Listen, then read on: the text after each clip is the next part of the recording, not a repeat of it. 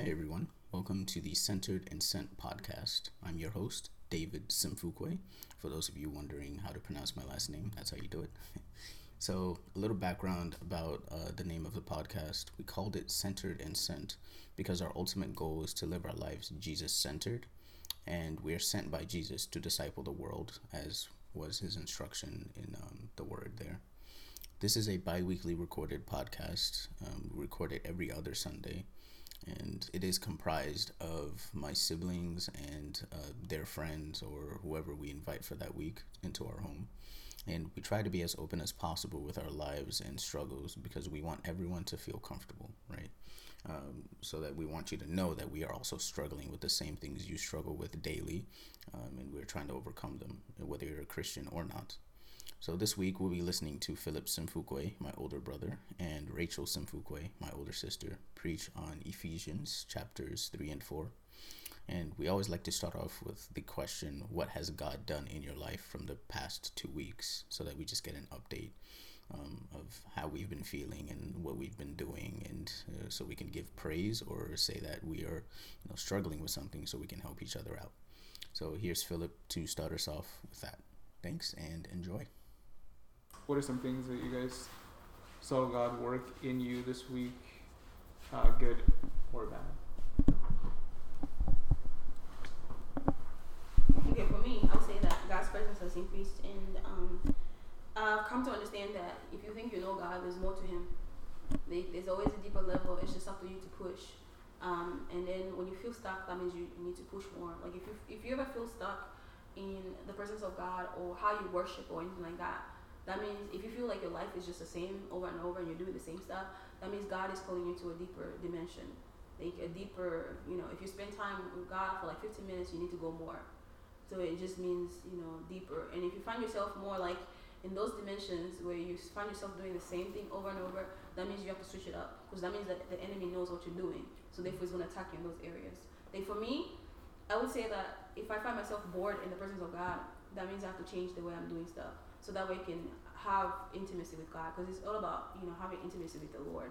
If you want your life to pre- to to pre- what is it?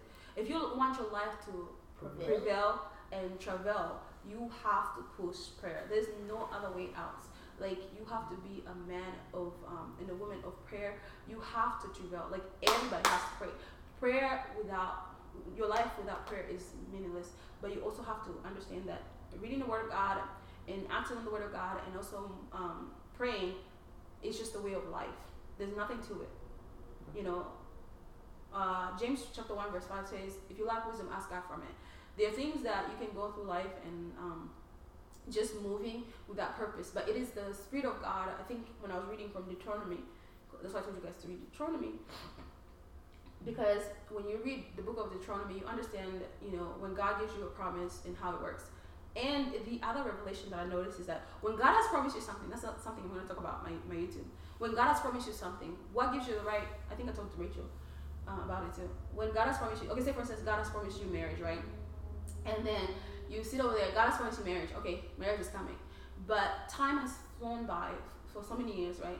And then you sit over there and go on other people's YouTube and then saw in a word for marriage. Uh, it's not going to change. It's not going to make it any faster.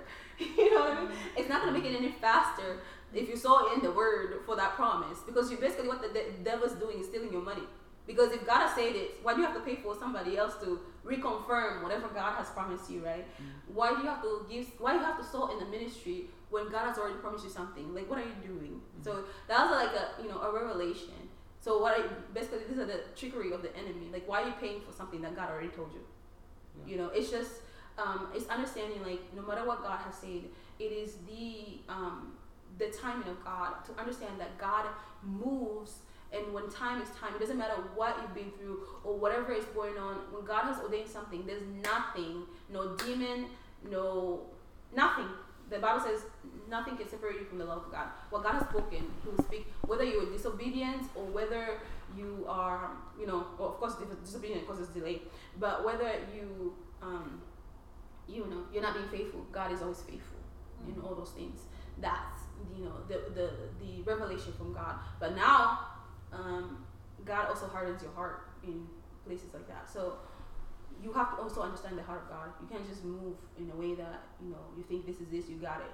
Every time when I think I you know I got it, so I stop doing that. I'm like, there's more to God than what fits our eyes. Mm.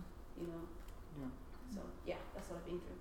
No, I like the part because I guess like I did read like the first chapter of Deuteronomy, hmm and then it talked about like you know how they were grumbling Mm. and like they were basically not like being obedient, and from that it caused them to not even be able to see the promised land. Mm. It's of certain people that he already had Chosen. chosen Yeah. to see it. Uh, yeah, that's huge, honestly. Mm. Uh, oh, well, I'll, I'll go. Yeah, I think for me, as I was telling the uh, the men outside, um, it's like so I had a dream, uh, and in tandem to the dream that I told you about, you know, deciding how to do this Bible study. hmm Uh, the second part of that dream was um, I was at UNF, and um, it, there were three different areas, but in th- in these three different areas, the dream had the same theme, and it reminded me in this uh, dream. It reminded me of the days when I used to struggle uh, with porn and that sneakiness. You know, the, the hidden, like you're trying to hide everything from everyone. Not, yeah. hmm I remember in the dream that that's what I was doing. I was trying to figure out ways of engaging in such things. So when I woke up, I'm like, God, like I haven't done this in a long time. So wh- why am I dreaming like this? But you know that it's also the deception of the enemy. It's Yeah. always that you. That's why sometimes uh, you know dreams will come to tempt you and to, to accuse you. That's what dreams come from. Yeah. It's understanding like that's what I, was, I think I was telling Rachel one time when I had the same dreams. I'm like, why am I having this? Why am I having this? I thought I overcame this, right? So it's a deception of the enemy to accuse you of something. See, God allows temptation so He can shake your heart again, right? It is not the fact that you did not pass a test. You passed the test. You overcame all those things, but it is the uh, understanding of um, you know how the enemy wants to entrap you. So some people are weak. So if the enemy shows up like that, they're gonna be like, "Oh man, I I didn't pass the test. You know that means I'm not doing better." So you go back to the same habits.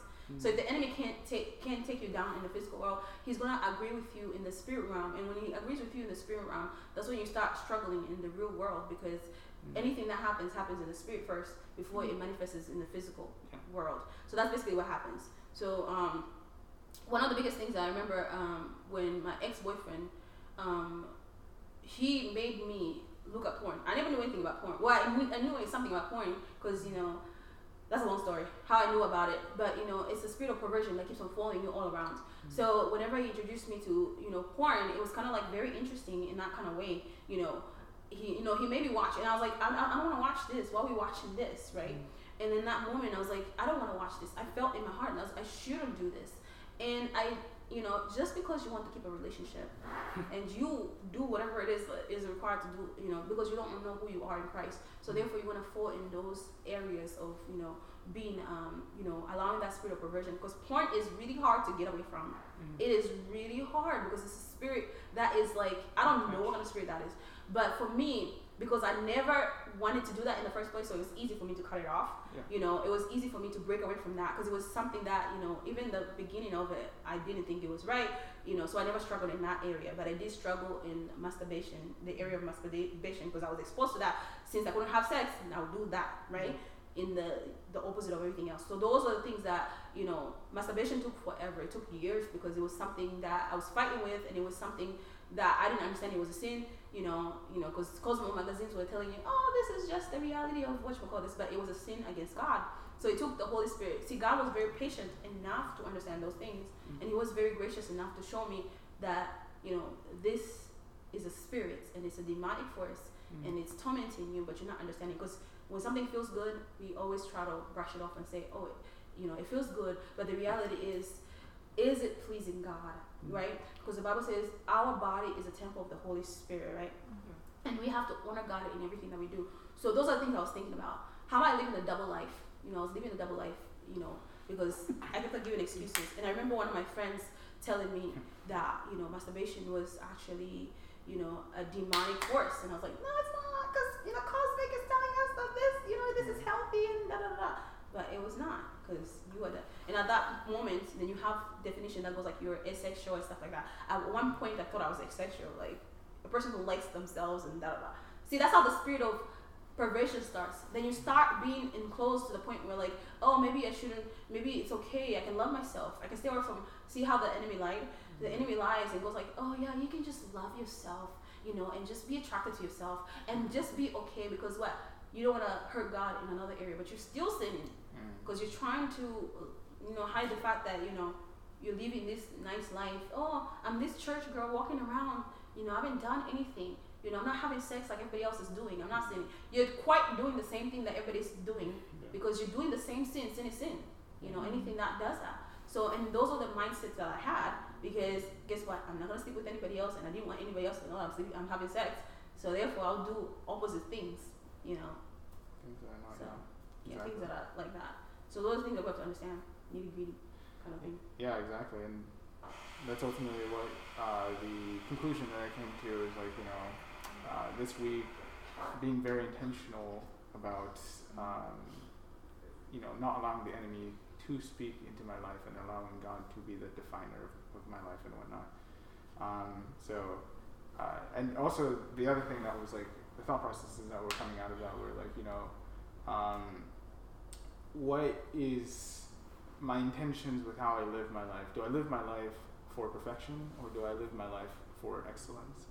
And so, um, questioning those uh, for the simple fact that, you know, when something does not go the way that I intended, when something goes wrong, or when I do something, uh, you know, wrong, uh, wh- when I, you know, when I say that, I mean like um, for this house or whatever, like how do I internalize that, if that Mhm. makes sense?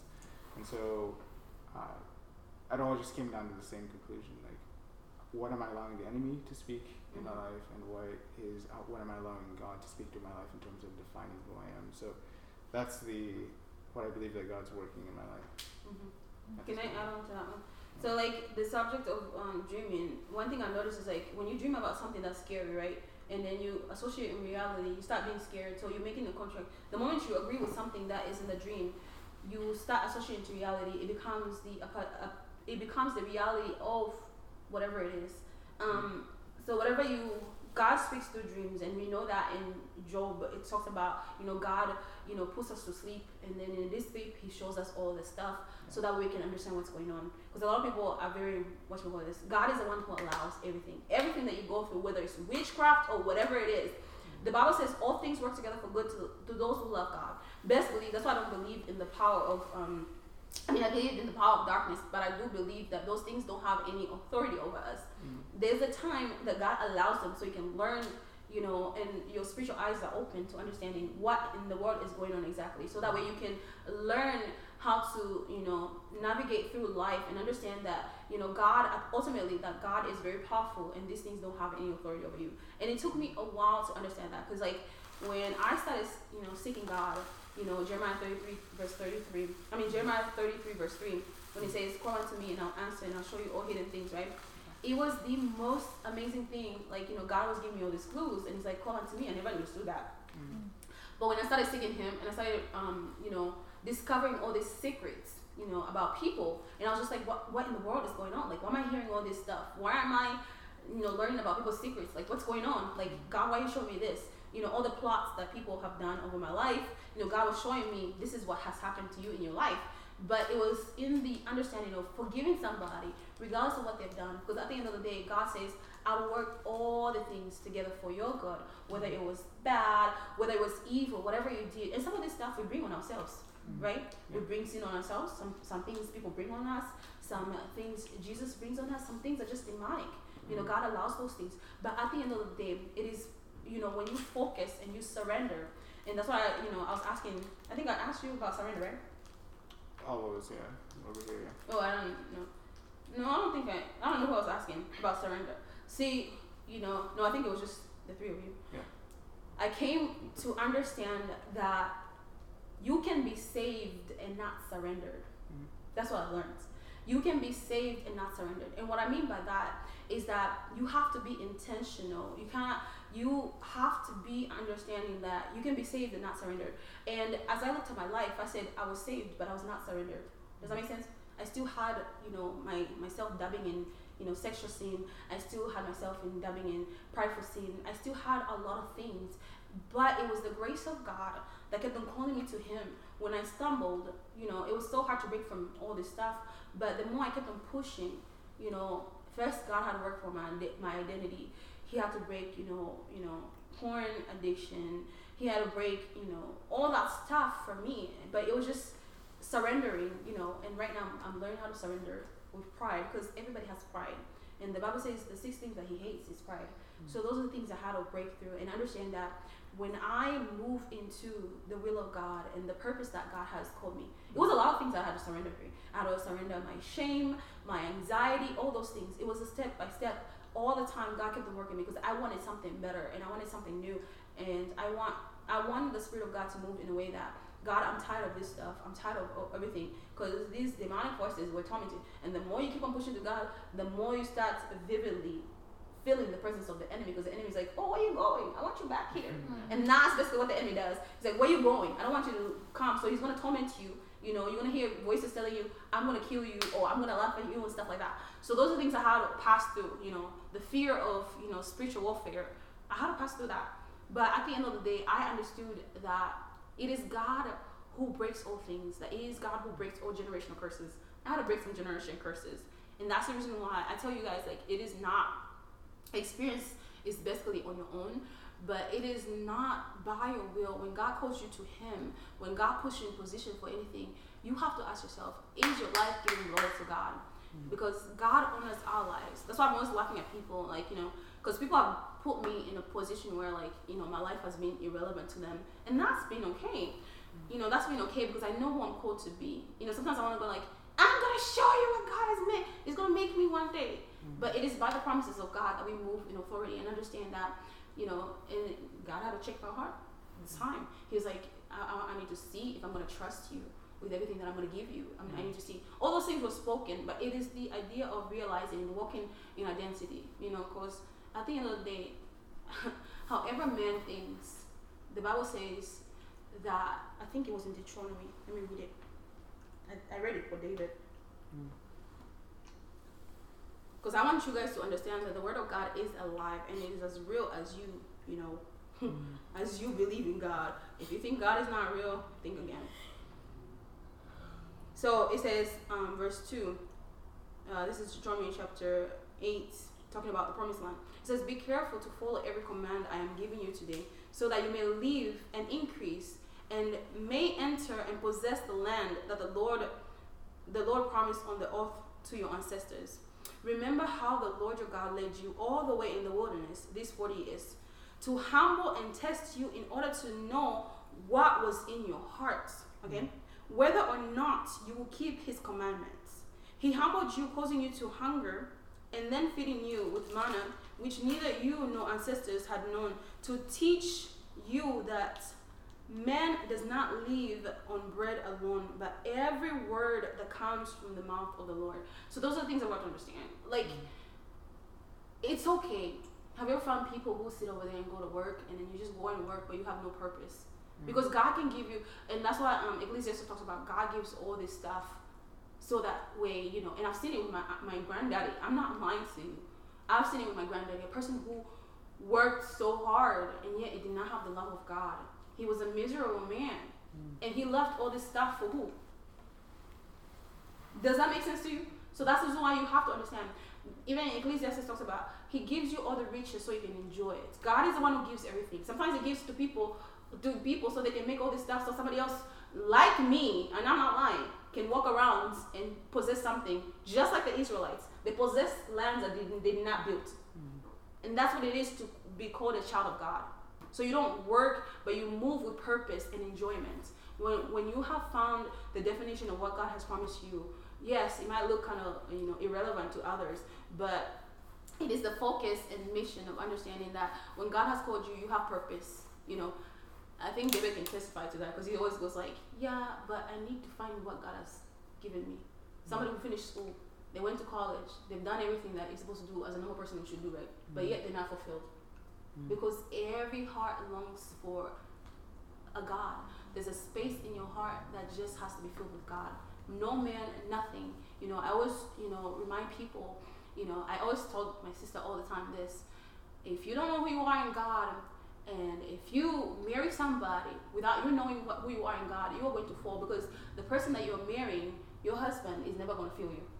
That is a definition that I said. Because if you go in your relationship and you're not filled by God, you are going to yearn for something. But guess what? God is telling you, I'm the one who's going to feel that. So when you go in full and filled with your identity, you are not going to mooch off somebody else's, you know, attention because you know who you are in Christ, and therefore you are going to never long for anything. But you're going to long for Christ, and therefore there is balance in there. And that's what I've always told. I told you guys all that. Yeah. So find yourself in God. Define who you are. So you don't, you know, make other people miserable. so that's the thing that you have to understand. So you don't make people miserable because a lot of times people go in things and thinking that that person is going to feel you. No, let God f- be the fulfillment of everything. Let God heal you from everything. Let God amend you. It's not going to be perfect, of course, mm. because we, you know, we're meant to be. You know, I always tell everybody, we're, women are meant to be lovers and men are meant to be respected. Those are the things that you know everybody has to understand. It is in God. There's something in your life that yearns for a savior.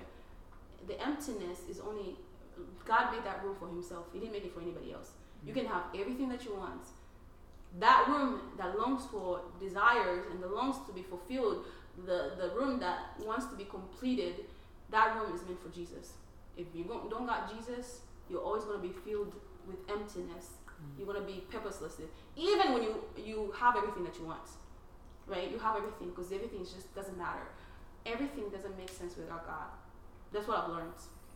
Everything does not make sense with God, you know. And you know, I've seen that, I've experienced that, I've known that. Mm. Only God can define you. And then you know, if you guys read Ecclesiastes, I love the book of Ecclesiastes. You know, it tells you, you know, some people live their life and they don't have anything. Some God gives them wealth and everything else, but they, yet they don't un- enjoy and I think he talks about that one man who, if he died and woke up, he would still be miserable. I don't know if you know that. You know that one. The hundred, the hundred year old man. Yeah, mm-hmm. You heard about it? Remember? I think so. Yeah, it's in there. Read Ecclesiastes. It will tell you. So all the toils that you toil around, life is meaningless mm-hmm. without Christ. So you need Jesus. Yo, Million. there's a, I, like, God forgive me.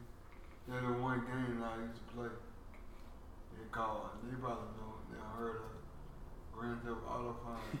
Yeah. And it's like, you play the whole game and you start from the bottom. And you get everything in the world and it's like, it, co- it becomes so depressing because the game over now. the game over, you just ride around with nothing to do with everything in the world. Yeah. And the game be a glimpse like, Yeah. you'd be like that in real life. Yeah. A life without Christ is a life empty. A life with Christ is a life fulfilled. Mm. Always that. If you want to be, if you want to live the best life, live it in a surrendered life. Live your life surrendered. Live your life surrendered. Nobody's perfect. That's why I don't like. I don't judge people. Like I've been through. I've been through the worst things. That's why I look around. I'm like, you know, it's it's it's better to acknowledge your sins and work from there than to sit, you know, miserable. That's why I love talking about this.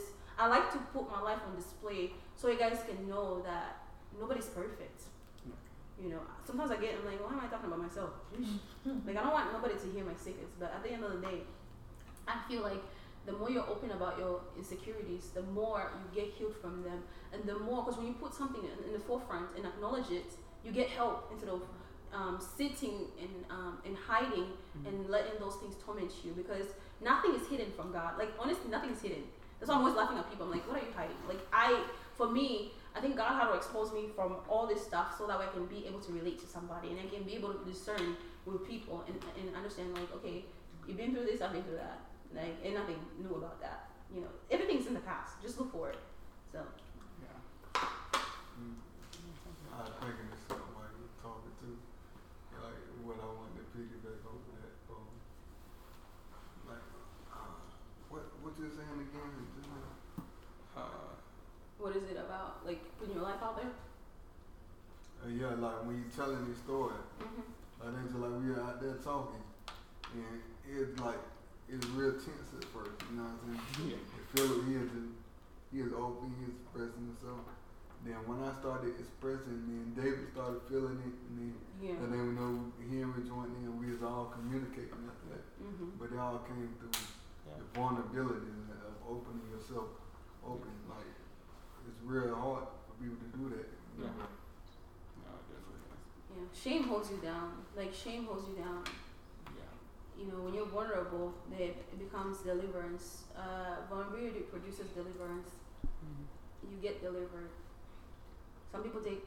Some people these things sometimes they're strongholds, like the generational curses that follow people around, and then some things are just kind of like the things that we brought on and can be easily be fixed by you know, you know.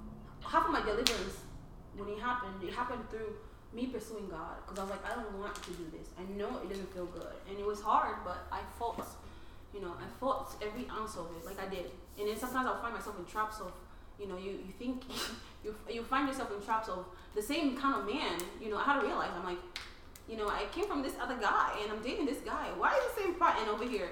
You know, why is the same pattern of addiction to this person? Because people come and then they tell you, oh, you know, I'm a Christian and stuff like that. And at the end of the day, yes, we are all believers, but we're not surrendered. That's the whole thing. It's not that there's there's something wrong with the, the person. I think it's just, you know, they haven't surrendered to, to the obedience and understanding. They haven't fully understood the truth of God.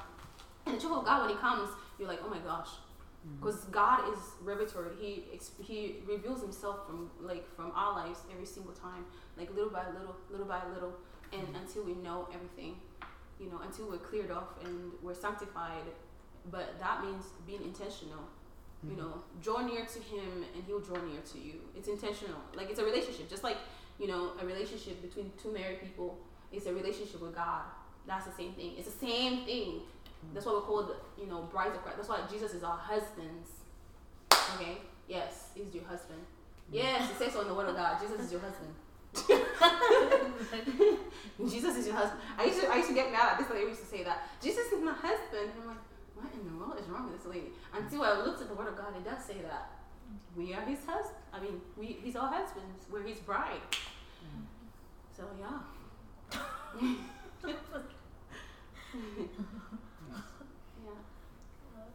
Sorry, the spirit of God was just. Uh, That's good. That's really good because that helps put everything into perspective, honestly. So, yeah, thanks. Uh, any, anyone else?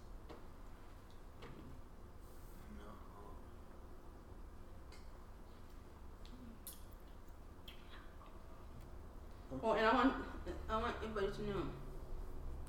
Do not be ashamed. Like one of the biggest things, like exposing yourself, um, brings um.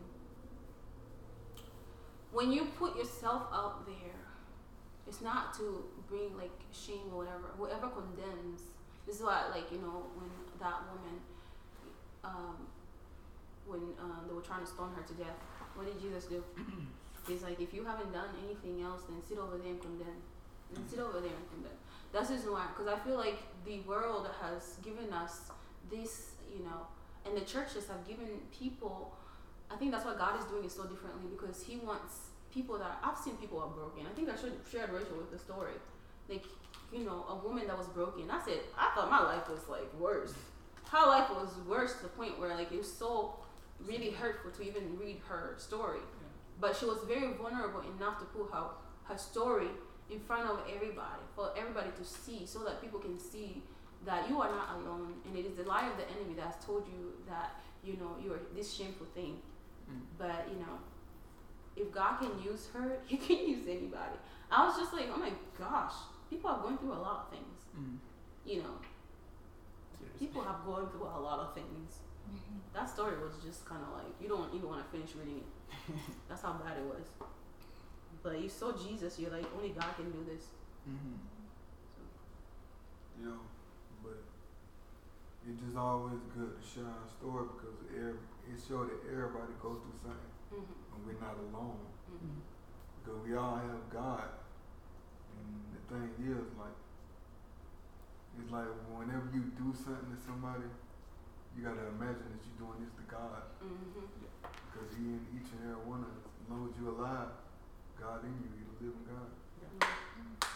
That's why God says we honor each other and God honors our lives. It doesn't work that way because you can't. And the Bible talks about, you know, loving. How can you love God? I think it's in uh, John, First John, And hate chapter your four. brother. Yeah, and hate your brother. You cannot say you love God when you you have to do. Ministry is all about doing the same thing, you know, because God is not. You know, He's existing. This, you know, He's a spirit being. Mm. So therefore, and then Jesus lives in us. So therefore, the way we treat each other is like looking at somebody's person. Like when I do something to somebody, I always think about, oh my gosh. That's just why I'm like, when it comes to certain things, I'm always quick to apologize when I think that I'm, oh my gosh, I just did that. Because to me, it's like, oh, I'm doing this to Jesus, you mm. know, and that's the part. And it's all about reverencing. That's why I always talk about respect. You know, do you honor God and respect God? You honor God by the things that you do and by the things that He loves. What does God love? Okay, God loves it when we obey Him. Okay, God loves it when we follow through His commandments. Okay, and it's not easy because that's why the, the the Word of God says, in this world we're like Jesus. To be like Jesus, we're not going to be perfect. Okay. But every time when we mess up, you know, we reverence things and understand and acknowledge our sins and keep it moving and not be hard headed. That's the thing. Like always surrendering. Because sometimes sorry, sorry bird. so we live a life of surrender. We live a life of um, different. In order for God to move you to a different dimension, you have to be surrendered. Because God cannot work work on something that's not open. And God cannot work on something that is not willing. It's a it's a relationship. No. It's a relationship. Yeah, exactly. If you're not open, then I mean, when you don't understand something that's commanded of you, you're not gonna do it. Nope. Like, think about who, where, where would Jesus be today Mhm. if he was alive? Can y'all tell me what type of person would Jesus be if he was alive today? Whoa, Jesus is alive. You mean Like- walking? Like, like in, in the human body. Mm. If he was here today, what where would he be? What type of person was he back then? Oh, he would be among the The poor, yeah. Yeah. the homeless. Yeah. Wow. That So was- imagine how when you treating that person at the corner store, Mhm. back then that could have been Jesus you was talking to. Yeah. Yeah, that's what the Bible talks about. Like, you know, be careful how you treat others because you never know that you entertain an angel. That's why the reason why, like, my heart sometimes when I'm like feeling some type of way, I'm like, Jesus, can you help me be nice? Because right now, you know, right now I'm trying to be so nice. It is the hardest thing, but it is all about you know being surrendered. Like we surrender every step of the way, and we just it's just surrendering. Like God, I'm gonna put you first in this situation because I'm having a hard time, and I'm gonna put you first. You know, because I want to worship you. You know, it's a life of worship, and it's a life it's a life of surrender. As much as people feel it as a nitty gritty thing, you know, in everything that we do, let us worship God. Okay? And I tell my brother the same thing. So when I tell him to do dishes and he starts grumbling, I'm like, uh, you know that. You know, he starts grumbling. And I tell him, I was like, you can't do that. Like, you, you know, you say you love God, you have to profess everything. I do this not to annoy people, but to understand that don't be a person who knows the Word of God, but yet does not follow what the Word of God says. Be a person who is living the Word of God, like literally. The Bible says, by the fruit you should know them. Let your fruit speak for themselves. Nobody should tell you that you're a Christian. Nobody should ask you you're a Christian. People should know, eh, you're a Christian. Because they know by the fruits. The Spirit of God can communicate with the Spirit, okay? People will know when they see you, they'll be like, oh, that person must love God. Because the Spirit is speaking and the Spirit knows who its own are. Okay? So those are the things that we have to understand. People shouldn't tell us that we're this or we're that. But the Spirit of God should just emulate itself and know that we're walking in this, you know, evidence of Jesus Christ as in the flesh. So those are things. I don't know about you guys, but me, I love me some Jesus. Mm. You know, and the way I love Jesus is telling the truth as it is. Okay? Jesus is the truth. The truth sometimes is kind of crummy, but the truth is the truth. So I'll tell everybody, I'm like, I'm gonna speak the truth. I don't care how it sounds like to you. If you don't have ears, that's your own problem. Because at the end of the day, I've spoken what God told me to speak. So that's it. Sorry for being boastful. They say boasting in the word of God, so I'm boasting in the word of God. that's it. I think I took up your time. But I think that's what was in the spirit of God, Yeah. not me. No, that makes sense. David, did you want to say something? Because you got quiet. What do you mean? I'm quiet too. Did you want to say something? Mm, I'm just listening. That's it. Chipping in? Oh. Henry? Yeah. No? Okay. Alrighty. Um, so yeah, we are reading Ephesians chapter three. Verse. Download Verse. Wow. You got a new phone The in here? Yeah. The entire thing. You know it don't stop.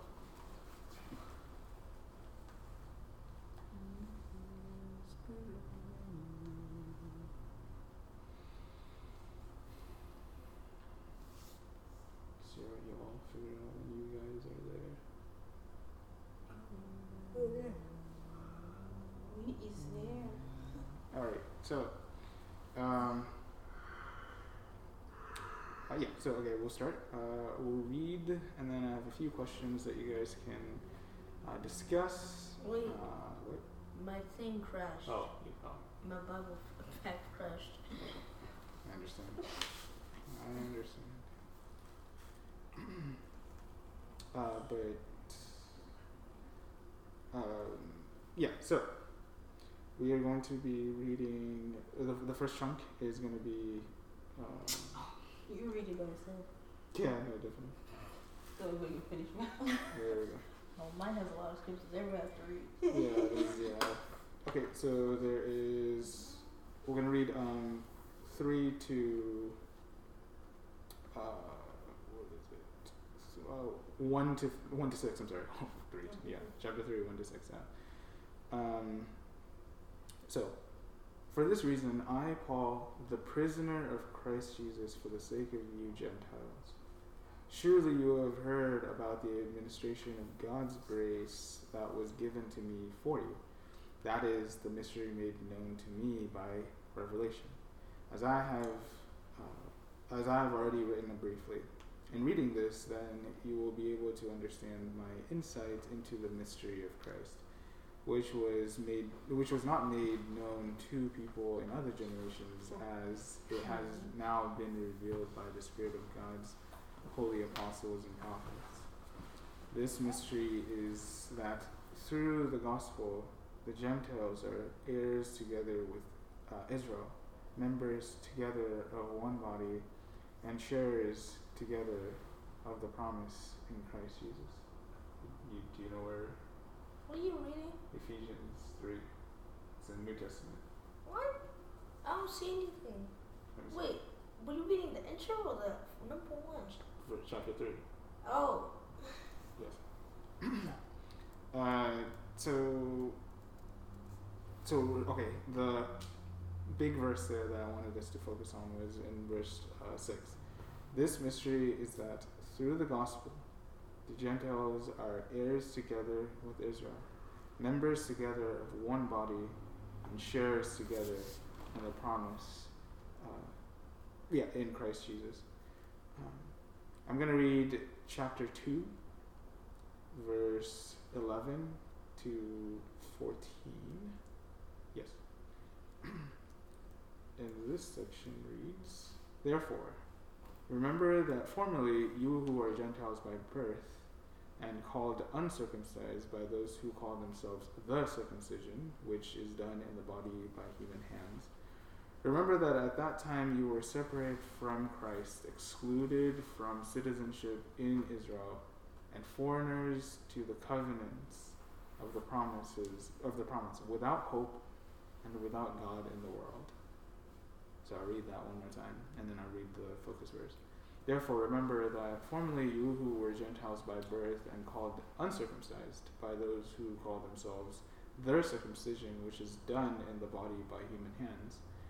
Remember that at that time you were separate from Christ, excluded from citizenship in Israel, and foreigners to the covenants of the promise, without hope and without God in this world. So, taking that verse and then taking the verse uh, in 3 6, this mystery is that through the gospel, the Gentiles are heirs together with Israel, members together of one body, and sharers together in the promise in Christ Jesus. What does that do in terms of how you view God, how you view the gospel? what does that do as Gentiles? How does that do? Um, how does that work in your lives? So again, verse three six. Yeah, chapter three, verse six is the focus. So what does that mean to you guys? Well, um, it's always about one body, and that's actually funny because that's the current uh, what do you call it sermon series that Pastor Chad is doing over at Destination One Body. Um, but he's not. I don't think he's reading Ephesians or he's reading something else. But essentially, it's like we're one body. We're just we're part of one nation under literally under God, under Jesus. That's what we are as Christians. So we shouldn't have remember the barrier that we were talking about last time. That barrier that uh, was between what the Jews and The the non-Jews, Yeah. essentially. Um, that needs to be broken down in that we all need to just come together, no matter what. It doesn't matter if Black Lives Matter. It doesn't matter if we're for this, if we're Democrat, Republican. It doesn't matter. One body for all. Yeah. Oh, okay. Now let me go to. so our um, the yeah, it doesn't matter in that sense. Um, I think it's the understanding of separating um, you know, the laws from the what's that says that we're not under law but we're under grace. Mm. So yeah, in that kind of function would be um, understanding that that God does not look at that, but He looks at that you know He looks at a person as um, what would you say? A person who gives their life to Christ. So that's the way God will look at them. Like just He looks at them as a soul. That's, there you go. Mm. A soul that needs to be saved. A soul that is saved by grace, not at the you know what David was saying. So to be under the huh? Like what they've done. Yeah, yeah, yeah, yeah. So he doesn't look at you know all those things, but he looks at you know he looks at Jesus. God looks at Jesus and say you know for God so loved the world that He gave His only Son, that whoever believes in Him so should not perish but have a lo- everlasting life. So Yeah. that's how God looks at it in a sense. Yeah, yeah, definitely. God refines it no longer is a dividing wall between people and people. Um, uh, it is now eradicated between peoples because now the union comes with Christ. So that's, yeah, I definitely uh, agree with that because um, a lot of uh, what Paul was saying in chapter 2 is like, you know, you who are uncircumcised, or who are considered that by those who call themselves the circumcision. You know how like he emphasizes that, not you know those who are circumcised. He says the circumcision. So Paul is even using the terminology that the Jews would identify with. That is their identity. We are the circumcision. We are the ones who are set apart um, by God. And so, yeah, what I love about this point that Paul is making is this is a mystery that God has revealed through the gospel. That the gospel is the thing that brings everyone together. And as David was saying, it brings it in the idea of a body, um, which you know, a body is probably one of the most unifying things that um, exists in our um, uh, in our ecosystems, and our organisms, and whatnot. Because that's the you know, if you remember, like you start from a cell, sorry, an atom, then a cell, then you have uh, cell parts and whatnot, then you have tissue, then you have an organ, and then you have, I forget what that in in middle, but it always works itself up to a unified body. Um, so we're gonna, I'm gonna read Acts uh, 42 to 52, and then I'm gonna read Ephesians 10 to 13. So I'm jumping to Acts, uh, Acts, sorry, Acts 13, 42 to 52. Um, okay, so this reads As Paul and Barnabas were leaving the synagogue, the people invited them to speak further about these things on the next Sabbath. So Paul is, I guess, talking about the resurrection before he was talking about the gospel. And yeah, so they were asking him, come back. Uh, when the congregation was dismissed, many of the Jews and devout converts to Judaism followed Paul and Barnabas, who talked with them and urged them to continue in the grace of God. Then on the next Sabbath, almost the whole city gathered to hear the word of the Lord. When the Jews saw the crowds, they were filled with jealousy. They began to contradict what Paul was saying and heaped abuse on him. Then Paul and Barnabas answered them boldly, "We have we had to speak the word of God to you first, since you reject it and do not consider yourself worthy of eternal life. We now turn to the Gentiles, for this is what the Lord has commanded us." I have made you a light for the Gentiles, that you may bring salvation to the ends of the earth. When the Gentiles heard this, they were glad and honored the word of the Lord, and all who were appointed for eternal life believed. The word of the Lord spread through the whole region, but the Jewish leaders incited the God fearing women of high standing and the leading men of the city they stirred up persecution against Paul and Barnabas and expelled them from their region. So they uh, they shook the dust off their feet as a warning to them and went to Iconium. And the disciples were filled with joy and with the Holy Spirit. So we're going to read Ephesians 3 10 to 13, uh, which reads uh, his intent. Oh nope, sorry. Let's go back. We're gonna read from seven, and then we'll talk about ten to thirteen. Yeah. Uh, I became a servant of this gospel by the gift of God's grace given me through the working of His power. Although I am less than the least of all the Lord's people, this grace was given me to preach to the Gentiles the boundless riches of Christ, and to make plain to everyone the administration of his of this mystery which for ages past was kept hidden in God, who created all things. His intent was that now, through the church, the manifold wisdom of God should be made known to the rulers and authorities in the heavenly realms, according to his eternal purpose that he accomplished in Christ our Lord. In him and through faith in him, we have we may approach God with freedom and confidence. I ask you, therefore, not to be discouraged because of your, my sufferings for you, which are your glory. So the part that I want to focus on is verse uh, 10 to 13, which reads, His intent is that now, through the church, the manifold wisdom of God should be made known to the rulers and authorities in the heavenly realms, according to his eternal purpose that he accomplished in Christ Jesus our Lord. In him and through faith in him, we may approach God for freedom and confidence. I ask you, therefore, not to be discouraged because of the, my sufferings for you, which are your glory. So, with that being said, um, what when was the last time you viewed or used your suffering as a benefit for someone else.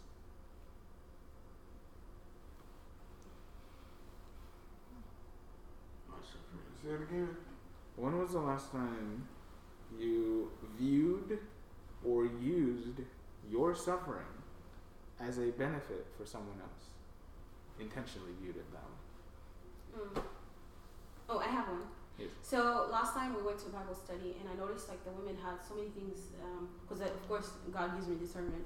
So I noticed like the women were kind of like holding off. So once I revealed, you know, my inner, well, I wouldn't call them secrets now because my life is exposed. so once I, re- I was vulnerable enough, I noticed that everybody started being vulnerable with their stories, and they actually dug in and told us the most heaviest secrets ever. So that was very, um, very powerful yeah. to um, you know, in that moment. Because I think it was, oh, says I'm gonna kick your butt. Why are you taking the furthers out? No. Stop doing that.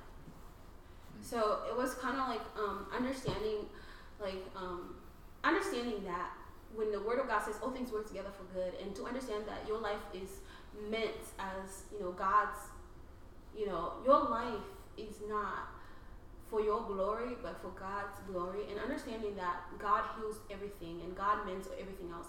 I think I had an epiphany when I was praying to God, well, God, what did I do to you? You know, what did I, what happened to my life? Like, I always worshipped you. I mean, it wasn't perfect, but I wasn't, you know, I was being like the Pharisees. I'm not doing like everybody else is doing over there, but, you know, I tried to live my life the best that I would to your glory. But God was trying to make me understand that regardless of anything, like He, you know, I prayed and I fasted for my healing because I knew that God was a healer, but understanding that, that in my weakness, uh, what is that word that says that for when I, for uh, when I am weak, he is strong. yeah, for when I am weak, He is strong. So He had to show Himself approved in my life, and then realizing that you know that God has called me um, to to a women's ministry to help women understand you know their stories, and it is okay. You know that God has a vision for them. So in that moment, I realized that whatever happened to me you know, happened for the glory of God. So, and that's when I started understanding that, you know, God is the author of life, and therefore, if He has purposed it for everything, and it, it was very interesting to, to just get that revelation, to know that, you know, God announced Himself, you know, because even the one one of the prophet when I when I was 16 years old, 16 or 17. Somebody told me that I was going to go through a hard life, right? But I didn't understand that. Nobody knows the mystery of God. But it was a warning to tell me that, you know, God was speaking. But if I had realized then, but since my eyes were closed, so I didn't understand that. It took me now these years, my later years, to understand that it was all the purpose of God. Sometimes God allows certain things to happen to you so He can reveal His glory in your life. Mm-hmm. It is not that He hates you, but He has to prune you and cut you um, to bring purpose to you, to understand that I'm the God and I'm the author, and nobody says it. And when you believe His word how, as it is, there's nothing that you fear, right? Because I've seen the brink of death, you know, when my daughter told me, "Oh, you're gonna die," and I'm like, "Oh, really?" You know, I look at them, I'm like, I don't feel like I'm gonna die. I look fine, mm. you know. So when people tell you that, it's understanding and believing by faith that the word of God is alive mm. and shutting down the, you know, the lies of the enemy, and that's what it took. It took to understand that it is impossible for me to please God, you know, without having faith in Him. So I had to take Him for His word, mm. and I, I realized that you spoke this over my life. Where did this thing come from? He didn't announce what the enemy was doing, right? He didn't announce that, but he gave me an assurance, a hope to hold on to the you know, prophetic words that were spoken over my life, and those are the things. But it didn't take out the fact that it didn't feel good. But when I started delighting in Him and understand, excuse me, understanding that you know my life has purpose and has meaning, that it was for His glory, and He's the one who sustains life. I understood that no man, nothing. If God wants me to be here, I am going to be here. And if God wants me to die, I'm going to die. But whatever God wants, I'm gonna make sure that I'm gonna live my life to bring Him glory. Yeah. Okay, so that's the thing. I've understood that you know my life, you know, is found in Christ. That's what I've understood. Like no matter what, whether it's sickness, whether it's pain, everything about me was made for the glory of God. And that's what I've understood. You know, and I'm not gonna completely understand anything, but I do know that my story was given to me for a purpose Yeah. and for a time as you know this. Yeah. So yeah, that's how I use my life. That's good. Yeah, no. As um, Deuce pointed out earlier, like you know, me opening it up to them, to you know, the men and whatnot, and, and them uh, opening up as well. that's like, uh, yeah, that's a clear, good example because ultimately, as you're pointing out, like uh, vulnerability breeds deliverance, um, but not only in just your life, but in everyone's life. Yeah, and so um, I think I can say for me. Uh, I, yeah, I've definitely seen it in other people. Um, like Lucas's life, he's like shared his life and all of his struggles. He wasn't a Christian before, and then he became a Christian um, in his later years. So it, it's one of those like aspects where you're like, uh, you, sorry, you, um, Henry, um, David. Oh, David, you didn't go. Uh, he was pointing out how like he was like kind of struggling with, should I be as forward as I am? right? Like he's a pretty forward guy and whatnot. One of our friends, he's pretty forward, and he was wondering and asking people like, "Is that okay for me to be that?" And everyone's like, "Dude, if you had not been that forward with me, um, I don't think I'd be here still, because you know I'm timid and whatnot." Um, what else did they say? Like for example, one of the guys he was actually leading. It was uh, Lucas is the main leader, but he handed it over to another guy, and this guy is like, "Yeah, no." The first time I went, I'm like. I don't think this is for me. And my wife is like, no, this is for you. Mm-hmm. And then later on, it's now here he is filling in, and he's like, I would never have I've done this. So that was like a good example. Like your life, as Paul is talking about in verse 13, I ask you therefore not to be discouraged because of my sufferings for you, which are your glory. Mhm. And so Paul is pointing out, like, yeah, and to us, when you suffer, you know, don't think it just stops there. Yeah. Right? See it as an opportunity for God's glory to be revealed Mhm. in you and for people to to see who they are in Christ. Because even before that, you know, he's praying like, I want you to see this about the gospel. This is what the gospel is supposed to produce in you. So, Mhm. um, yeah, And also, everybody watches your life. Um, Yeah. especially when you're a professing Christian. Yeah. That's why I tell people, I'm like, you. That's why it says, by the fruit you shall know them. You know, people watch you, whether you like it or not. People, somebody is watching you, trying to see what kind of God you serve. I'm trying to see, you know, before I even, you know, surrender my life. I'm trying to see what kind of God is working in your life and try to see what He's doing in your life. Yeah. So your life is a ministry, whether you're speaking out loud or you're just walking out loud whatever you're doing, you know, that's why the Bible says, do it unto the Lord because people are watching you. You know, some people watch for demises and, and, traps and stuff like that. But regardless of anything else, the Bible says all things work together for good to those who love God. Yeah. Best believe whether somebody's intentions are evil, whether somebody's intentions are good, God's glory is going to be glorified as long as you yourself are focused on God, Mm. right? As long as you yourself is keeping your eyes on the price, you know, knowing that I'm going to go, you know, to glory one day and because life is not guaranteed, you know, it's, it's, it's very boastful for people to walk around and, and, and think that, you know, life is guaranteed. So Mm. those are the things I've got to understand. Like my life, make your life count. yeah, You know, make your life count. Mm. Be fearless. You know. yeah, perfect. Um, Did you Yeah. want to say something? anyone else? Hmm? You know, basically just give my life to the kids. Like that's the time that I put toward niece and nephew. Yeah. That's really like what make it so hard moving on in life and thinking about just me and trying to advance.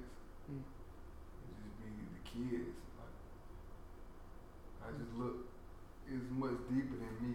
Mhm. Mhm. You know, like uh, being the first one to graduate from college Mhm. Mhm. and all that. So I just want, I want to make it not stop at me. Mhm. I want this to just keep happening, Yeah. Mhm. and then this just be our family thing. Yes. We college graduates. Mhm. Yes. You know? Yeah, it does kind of um, set, um, and that's what it's called to break generation curses. Because a lot of people get into this deep dimension, talk about generation gifts. It's just changing the pattern of the things that were not, like reaching forth and seeing a new revelation. Like for me, my generational curse was just understanding that I am not going to be like my mother. You know, mm. I was like, I'm not going to be like my mother. My mother is a beautiful woman. You know, she has a nice heart and everything. But one of the biggest things that I noticed in her part, in, you know, she's a business savvy woman. You know, God gives skills for a reason. So, you know, she's able to take care of herself. So I, I'm not going to, you know, disregard, disregard her or not. But one of the biggest things I said, I'm not going to get pregnant. Um, you know, I'm going to have my own husband, and I am going to make sure that there's no stepchildren over here and step whatever. Those are the things that I want to do because God has called man and wife together, and that's it. No step this, no step that. I said those are going to end generational curses. I'm going to make sure my husband loves his kids because it's something that I've seen our dad. So those things I, I'm- you know, I'm going to have just a different whole round of things. So those are the things I dimensionalize. I'm like, okay, I see something wrong with this picture. I need something different for my generation, Mhm. and I have to set those standards by myself to make it a life that is worthy of God's calling and not to be passive because there's a lot of people who are very passive about life. Mm. And I'm like, why would you be passive when God has given you a life that is meant to be enjoyed? Mm. You're passive and you're okay, you know, with everything else. There's some things that I, I don't appreciate, you know, about our parents that are very passive. And I'm like, God has made you to enjoy. What example are you leaving for the next generation? Mm-hmm. You know, what example are you leaving? So those are things I think about. Like, I need to live a, like, a life that has an example that, you know, people enjoy life. Because things, certain things kill just watching them. Like, they kill everything. Yeah. You know, and it's just something, you know, that I've learned from my parents. I'm like, I'm not taking this in my marriage. Yeah. And I'm just like, I'm not, like, this is not going to happen. So, I mean, they're the best parents because, you know, everybody ain't perfect, but That's true wisdom. Be able to learn from other people. yeah, because some people, faults, and flaws and stuff. yeah. Yeah, because some people like to blame their parents. Oh, my parents did this. Uh, please. Your parents are called human beings. If you know who your God is, look at God and stop, stop looking at your parents. Hmm. Because that's that excuse that everybody says, well, it's my parents' fault, something like that. Are you kidding me? Your parents' fault that you're like that? No. Hmm. Some of this stuff you brought yourself. Yeah. That's the way it goes. Like, like I hate when people say that. Yes, our parents are not perfect, but you now, since you know that your parents did that to you, Yeah. look at the future. Stop looking in the back. If you you say your parents messed up your life and then you raise your kids, You're gonna the mess them up. You're gonna mess up your kids. Oh, bitch, what my mama did to me. So I'm gonna do this. You're basically doing revenge. Yeah. You you're doing revenge. You're, Yeah, that's that's what equal. my mama did to me. So I'm gonna do that. Like the um, the Jamaican guy, the Trinidadian guy, Mm. when he was talking about, he was like, I had a sickness, and my sickness was unforgiveness Unforgiveness. because his father was a druggie. Mhm. His mom, she became depressed after she had him post traumatic Post-traumatic. and then the dad was so abusive to his mom. Mm. So you know he got adopted, and I guess in their country, I don't know something. If you're adopted, it's like it seems like a shame because he used to be made fun of being adopted. Mm. And then people knew his father, people knew his like his mom, so they're like, Your mom is mad, your dad is a drug dealer. So he had every time he saw his dad he hated. Like anytime that he did like he wanted a bike, one time he wanted a bike, he saw his dad ri- riding a bike. He told his adopted parents like I don't want this. They don't want to buy. I don't want the bike because I see what he's doing. Like I, he, I, anything that he wanted, that his father was doing, he didn't want it. And he was like, I had to learn the time that I ended up like learning how to like forgive, and when I guess God like delivered him and stuff like that. Mm-hmm. I learned he was like, you know, it's not about me. Like it's not him. Mm. You know, it's not him because you know I'm, I'm cleansed. I'm new. That God was able to like work in me. And mm-hmm. he's like, no, I see him. I talk to him, but I mean, I don't call him father yet because the father I have is up above. but I still have like that respect for him. Yeah, because um, it's a, it's a connection of understanding like parental. That's why um, the biggest things about everything else is like you always get grateful because at the end of the day, the person was allowed to give birth to you, right? Like my mom, you know, her dad told her to, you know, uh, you know, abort the child, but she refused, right? So she allowed that because sometimes at a time as this, you know, God saved my life.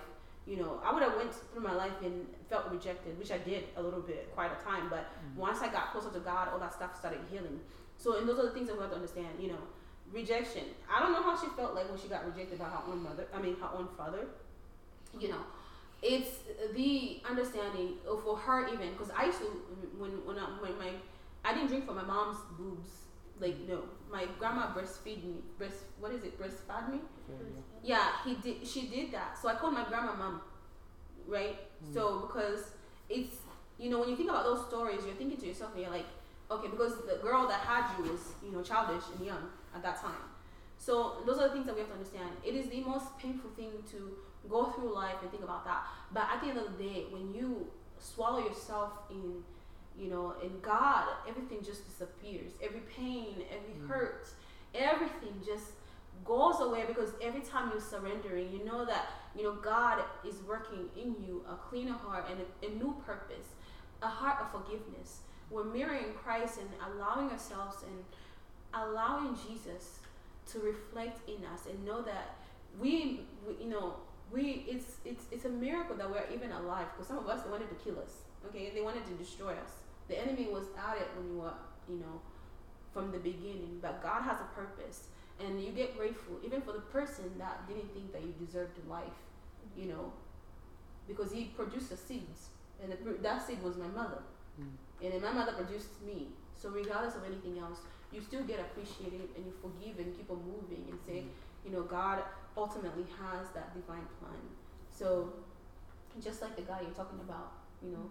And I think I can like relate to that kind of story. hmm You know, like not being raised. I mean, my parents here are my parents, hmm but also like you know, you have your own biological parents. They're still there, but not being able to have that like connection with them.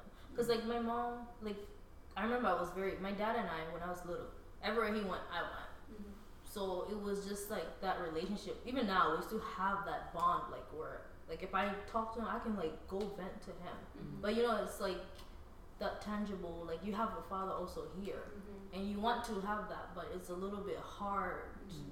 even like to have that open up and like being open and stuff like that. Mhm.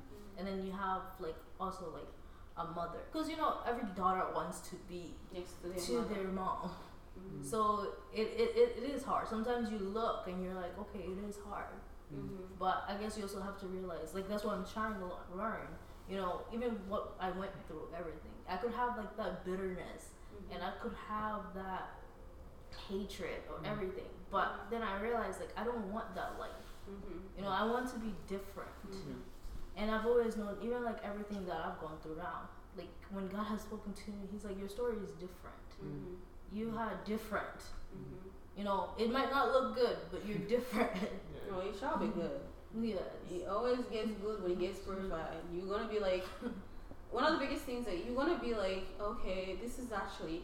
It's kind of like I don't know what happens, but it comes that moment where you just understand who you are in Christ and everything just go like you start appreciating your story instead of getting mad at your story. Yeah. So yeah. And then, yeah, that's like Yeah. growing. And I felt what you were saying. You were talking about not wanting to uh, like grow, like raise kids that have different parents and all that. Mm-hmm.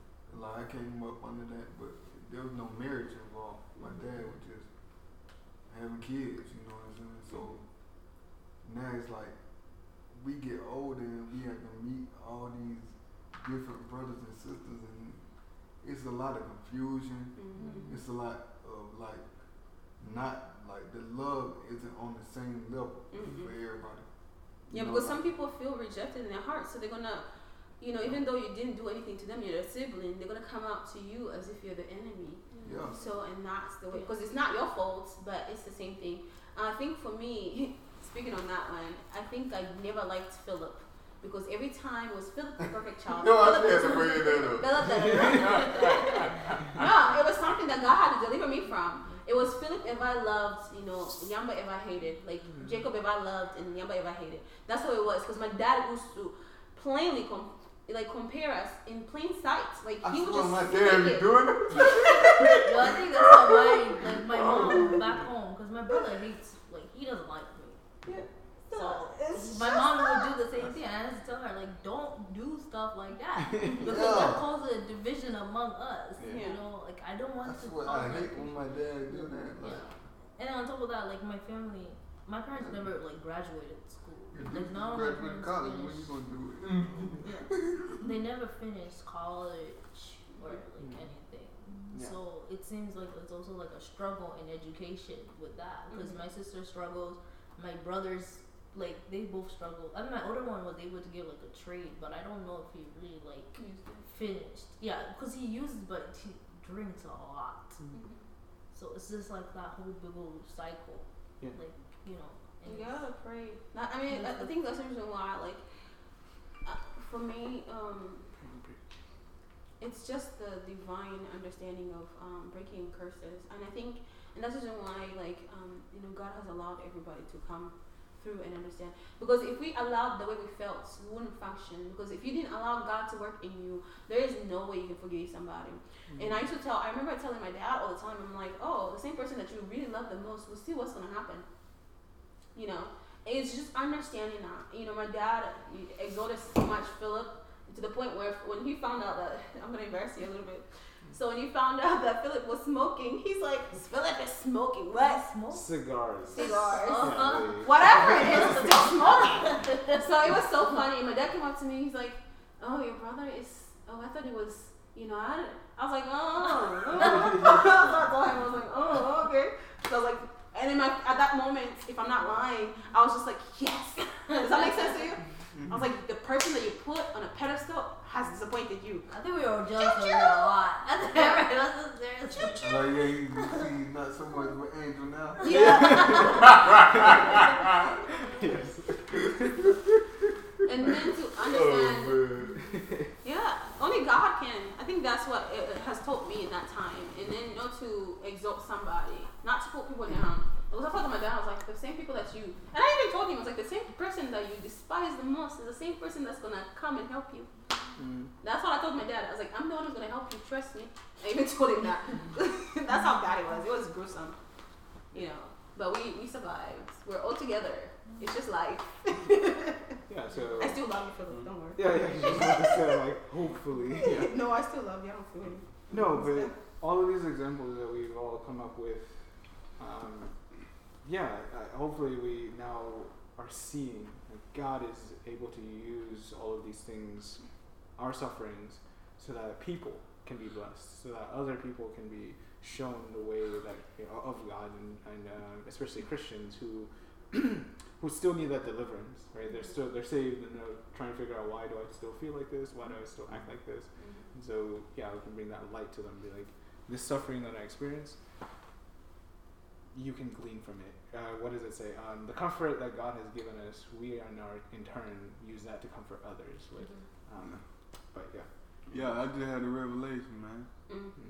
Think about it, like uh, they say, you go through getting fed the milk, Mm-hmm. and then as soon as you got everything, now you on to the the meat, Mm-hmm. and now you going out, you teaching. yeah, You go through life, you go through all your trials and everything, and you see somebody going through something similar, yeah, and you, you tell them how you made it through your situation. Yeah. Yeah. exactly. Were you trying to say something, David? Hmm? Oh, I thought you were. Um, yeah, no, I was gonna say just to add on this comment. Um, people notice, not people notice, but people are very are more open when they understand that you've also gone through that same thing. Mm-hmm. Because you can t- come to some, it's, it's empathy versus sympathy. Empathy is I have been in your shoes. Mhm. Sympathy is yeah, I see that you're sad. I'm also sad for you, right? Mhm. So like people have that level, that extra level of respect when you when you've gone through whatever it is. Then you come up to them and you say, okay, I've gone through this before. Here's how I got through it. If they want to listen, they'll listen. If they don't want to, Mm-hmm. they'll still listen. Yeah. they'll, they'll still always listen. Yeah, it's funny. They will listen. Yeah. Wow. Even they're not trying to listen, they Yeah, you exactly. still here. Can't help it. You know, you get you get forced to sit in church here Sunday, and you might not you you you looking playing with your phone, but Yeah. you hear that preacher, you hear everything you saying. yeah, you back there playing with your phone. they call you out too. They do it. That name is black church. yeah, that's what I'm about to say. It's like no black church. Yeah. exactly. Okay, so this is the last section. uh, Just missed you. yeah, exactly. I just have like a uh, flashback, like it'd be so funny. In the flashback, yeah. Excuse me. Okay, so we have this last section, 14 to 21. Uh, we're going to focus on verse 19. Um, Mhm. but, uh, for this reason, I knew before the Father, from whom every family in heaven and on earth derives its name. I pray that out of his glorious riches he may strengthen you with power through his Spirit in your inner being, so that Christ may dwell in your hearts through faith. And I pray that you, being rooted and established in love, may have power together with all the Lord's people to grasp how wide and long and high and deep is the love of Christ, and to know that this love that surpasses knowledge, that you may be filled to the measure of all that full, all the fullness of God. Now to him who is able to do immeasurably more than all we ask or imagine, according to his power that is at work within us, to him be glory in the church and in Christ Jesus throughout all generations, forever and ever. Amen. Exactly. uh, there's so much there, um, but I think I want to focus on. You guys can talk about the other parts because yeah, there's honestly so much. But verse 19, and to know His this love that surpasses knowledge, that you may be filled with the measure of all the fullness of God. Actually, um, oh, sorry, verse 18. I, I wrote 19, but I mean verse 18 Mm-hmm. may have power together with all the Lord's people uh, to grasp how wide and long and high and deep is the love of Christ. So the question I had for this section was Um, your love. That's what you're saying. think of God's love for you. Huh? You read? Sorry. Oh no, I just started. A Oh. of God's love for you. How? Sorry, I didn't hear at the beginning. Sorry.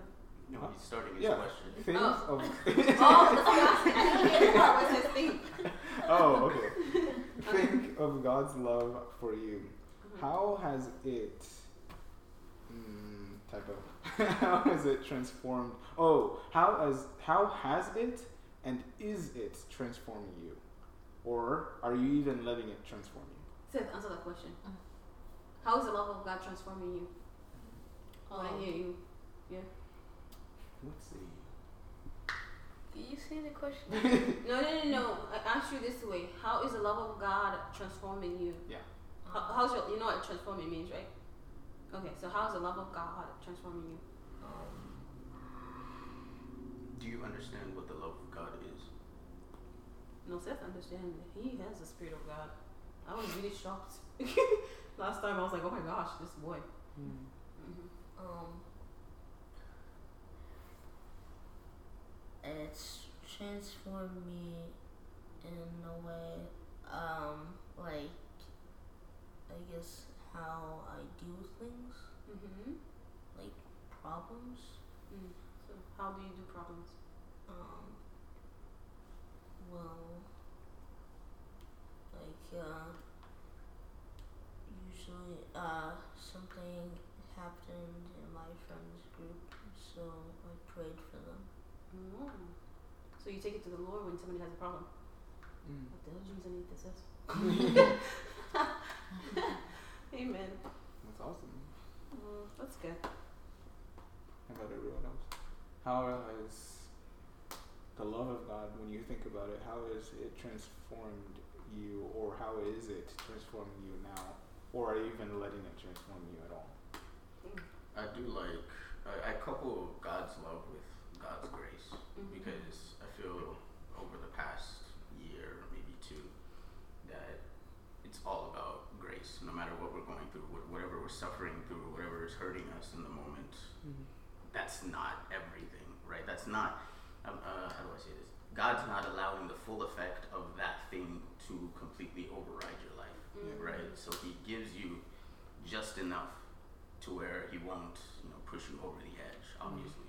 So what I've learned is that it sucks in the moment, yes. But after I'm through with whatever happened and whatnot, I remember always that, man, this could have gone way worse. uh, you know, God's grace was there the entire time. His grace is sufficient enough for me. So therefore, in turn, his love Mhm. is also on me. You know, Mhm. that's, that's what I felt. Yeah, I, I honestly I can't divorce God's grace and God's love because usually grace is receiving what you do not deserve, Mhm. and that only comes when somebody loves you. When Mhm. they actually say, um, in its full effect, like, okay, um, you don't deserve this, but because I love you, I'm going to give this to you anyway. Mhm. Instead of giving you what you de- deserve, which is you know justice. Mhm. So, yeah. Anyone else? Well, for me, I would say how God loves, how God, lo- how God has allowed me. I've decided, like my understanding of looking at people as not, you know, as perfect but imperfection. To know, so when I mirror myself, I mirror somebody else. So I, I also give them the same grace that God gave me in that situation. So instead of me coming at them, like I think that's why I'm, um, you know, not easily angered Mhm. because, um, you know, I try to practice that. Like when somebody hurts me, I just go like, okay, maybe there's something more going on. So I try to think beyond their own emotions, mm-hmm. and in that moment, I'm just like, okay, what's going on with this person? So I go in depth to try to understand them and give them that grace. Now, if they continue, then I'll whoop you behind. Mm-hmm. That's what I do mm-hmm. because I'm not God. so yeah. You ain't no turning no cheat. So, yeah. Yeah, that's why I want to uh, say, like, uh, being slow to anger. That's like what love of God gave me. It gave me better understanding. Yeah. You know, instead of looking at a person like, dang, they they really getting on my nerves. You know, I don't know why they acting like that. Yeah. You rather just observe them. You know, watch how they day going. Yeah. If I'm around them long enough and I'm just watching. I, I, I understand what the problem is. Mhm. Like, um, I had a situation where a dude was mad because his girlfriend was showing me attention, but she just respected me and how like I carry myself. Like once people get to know me, they like me because they notice like, oh, it really ain't nothing wrong with him. He just done been through something. Mhm. But he took it the wrong way. Yeah. So he his goal was to target me the whole time. Mhm. And my old technique, I mean my old tactic, what I told them, I was always, oh man, I got we got to battle it out. You know, we gonna see who the man, who the bigger man. Yeah. But it's like God took a lot away from me, Yeah. but at the same time He gave me better understanding. Yeah. So now it's like I know how to handle things differently Yeah. instead of just getting mad. Yeah. Observe, observe the way. Okay, she is showing me a little, a little bit too much attention in front of him. Mhm. I feel uncomfortable too. So instead of getting mad, I was able to talk to him Yeah. in private and let him know that that's not my intention. Yeah. Mhm. I don't do that because I don't want that done to me. Yeah. You know, Mhm. so Amen. I love that. you That's good. Understand being in somebody else's shoes. Yeah. yeah, That's basically what it is. Like instead of um, dismissing their feelings, but understanding why they're feeling the way they're feeling, so you can find out the root of the situation. So Awesome. Yeah. How- don't be how- so quick to take offense. yes, You know, Yeah. observe a person's heart and their intentions hmm behind what they're doing. yeah, because sometimes it's not the intention. It's what is it? Sometimes the message is sometimes it means somebody means well, but the actions are wrong. Does that make sense to you? Like their heart means well, but the the the way they put out the message is wrong. So then you have to be, you know, empathetic. What is it? Sympathetic? Which one is it? Sympathetic. Mhm. So, yeah. You're sympathetic. How did he react? Did you- How do I react off what? no, how did when you talk to him in private? How, Oh, how yeah, did yeah. Like really, it's like we we talked over the phone and then I seen him in person and it's like we just had a few words at first and then after a while we started speaking and everything. But it's like I just let him know I'm I'm not finna fight you. Yeah. Like you wanna fight me? You a big military dude. You see I'm not it. Bro, I'm not finna fight you. bro. Like what I look like stepping out there. Like if you come up to me, then I have no choice. Yeah. But now you the aggressor, so I know I ain't, and I'm not in no wrong. I'm not finna get kicked out of school. You get kicked out of school by the girl. I'm not doing that Yeah. because at the end of the day, this not your wife. Mhm. You don't know- You don't know if you're gonna be with her later on or nothing. You be ready to lose everything about her. Yeah. You know what I mean? Like, Was it FCJ?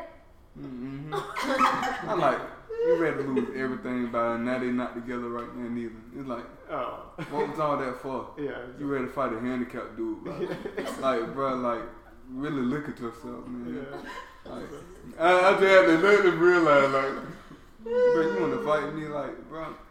I Yeah. can barely even walk, bro. Why are you trying to fight me? Yeah. You know what I'm saying? Exactly. It ain't make no sense. Yeah.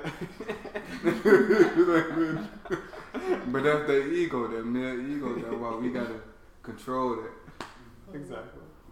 Oh, All right. That's it. Right. How is everybody? Doing fine. Okay. So today, chapter four, we're gonna talk about the love of Christ, mm-hmm. um, the unity in Christ, and how we should live as Christians. Mm-hmm. All right. So we're gonna read chapter four. I don't know if everybody did. Ephesians four.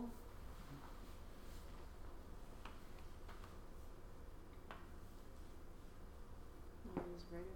Mm-hmm. Alright. Oh, but I might need people to read. Oh, That's all right. We're gonna read. Just go ahead. Yeah. We'll When you, read. I have other Ephesians chapters. chapter four. yeah. Yeah, but I have other chapters. Yeah. When you get there. Oh, so as pioneers for the Lord, then I, okay, we're gonna read one and two. Okay. As pioneers for the Lord, I urge you to live a life worthy of a calling you have received. Be completely humble and gentle. Be patient, bearing with one another in love. So in this chapter, these two chapters, it, it talks about like um in this life God has already called us. Um it's whether it's through like ministry, through where we minister through our jobs, our work, like family, our school, or even like in the outside when we go outside. Mhm. Um, God was able to like already speak these words upon us. Um, and we can look at um, Jeremiah 1, verse 5. It says, Before I formed you in the womb, I knew you. Before you were born, I consecrated you. I appointed you a prophet to the nation. Like, because God loved us so much, He was able to come down. And, like, I believe that He chose chose the people that I mean many of us are called and many of us are chosen, but we are the ones to accept that Mhm. that. All right. Um, if we look at like Ephesians one four five, for he chose us in him before the creation of the world to be holy and blameless in his sight. In love, he predestined us for adoption to sonship through Jesus Christ in accordance with his pleasure and will. So I related like that verses of being chosen, um, for being like chapter one Mhm. for being chosen and it doesn't mean that um that we're expected to live a life like um everything will be perfect just because like you know god chose us Mhm. it means walking walking in christ it's like being a child you grow from a baby to an adolescent from an adolescent to like a teenager i mean a young adult and then young adult uh, a senior but through that you're still learning something different every time. So i have a question. So how can you guys live a life that is worthy of your calling? It's a tough question, especially considering like some of us are still trying to figure out what the calling is, right? But in the meantime, while we're trying to seek God and figure out what that is, you know, study ourselves approved and whatnot. Yeah, that's that's basically what we can do while we're trying to find what our calling is.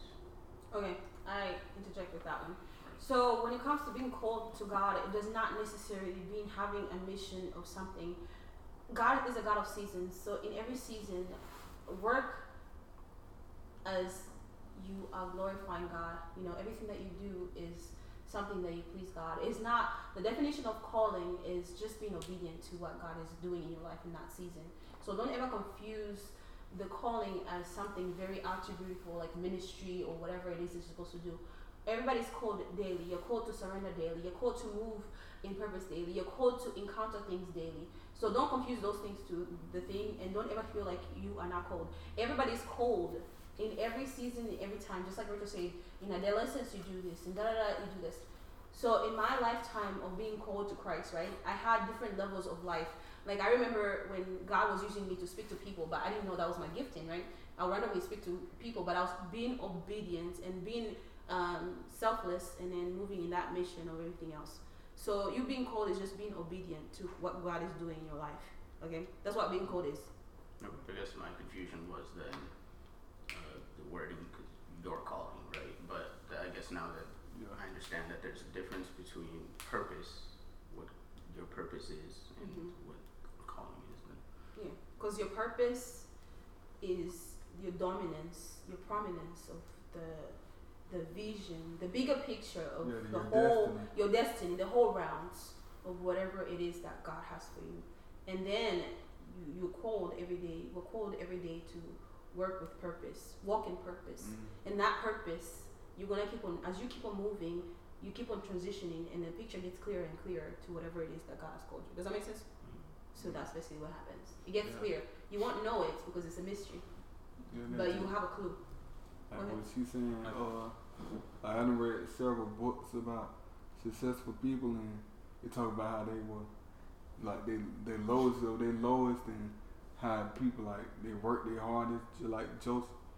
You know, he he was locked up in the dungeon and everything, and they talk about how he was in there. I don't know if the movie true. I don't know if the movie but he true. stayed for a long And he was in there doing a lot of stuff when he was on the movie. He, he grew up planting everything. No, yeah, no, that was on it. yeah, I, know, I don't know if that's true. I thought they But I made a it couple took him days. like how many years? Like over seven years? How many years? Two. Two years. in Two prison. years. Two your, your, your point's there. Yeah, Right. how you work your way up the ladder. Mm-hmm. You know, like you you down at the bottom, and you doing this mm, meaning like mm, in your mind this job meaningless. You know what I'm saying? Like you don't see any purpose behind what you're doing at that moment, but you do it with all your might, and you you progress and you keep moving up. You know, like you called to do something minor, but it it, it, it builds into something way more major. Amen. So yeah. That was powerful. Yeah. Uh-oh, what's funny? Sorry. Share your funny. Um, I remember uh, uh, it was gym last year. Like, he talking about something. He talking about something that ain't got nothing to do with I'm this. trying to see what he's trying to say. Go ahead, say it. What you want Um, to say? it was gym last year, Mm-hmm. and uh, my friends were like, my friend uh, Winton was uh, well, like they were, they were, um, he got mad, not like actually mad, just like jokingly mad at someone else. And uh, I remember uh, he spanked him. What? Yeah, what? Yeah, what?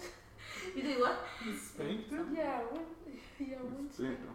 Winton uh, spanked the. Uh, The other guy? Yeah, Yeah. please. See, that's how, that's how confusion comes Yeah. all the time. Yeah. But Henry wanted to say something. Go ahead. Wait, what you say that? Who come? No, he did it. Wait, Yeah, that- you say, you say that how who come? I said confusion comes. See Oh, how the yeah, Henry works? yeah. Okay. Yeah, but I was. He said it, but uh, no, I was about to add up what, what um, David is said. Actually, it was meaning like um, the calling he was talking about is like we try to understand what gift uh, we have and what we what God called us to do in Mhm. our life.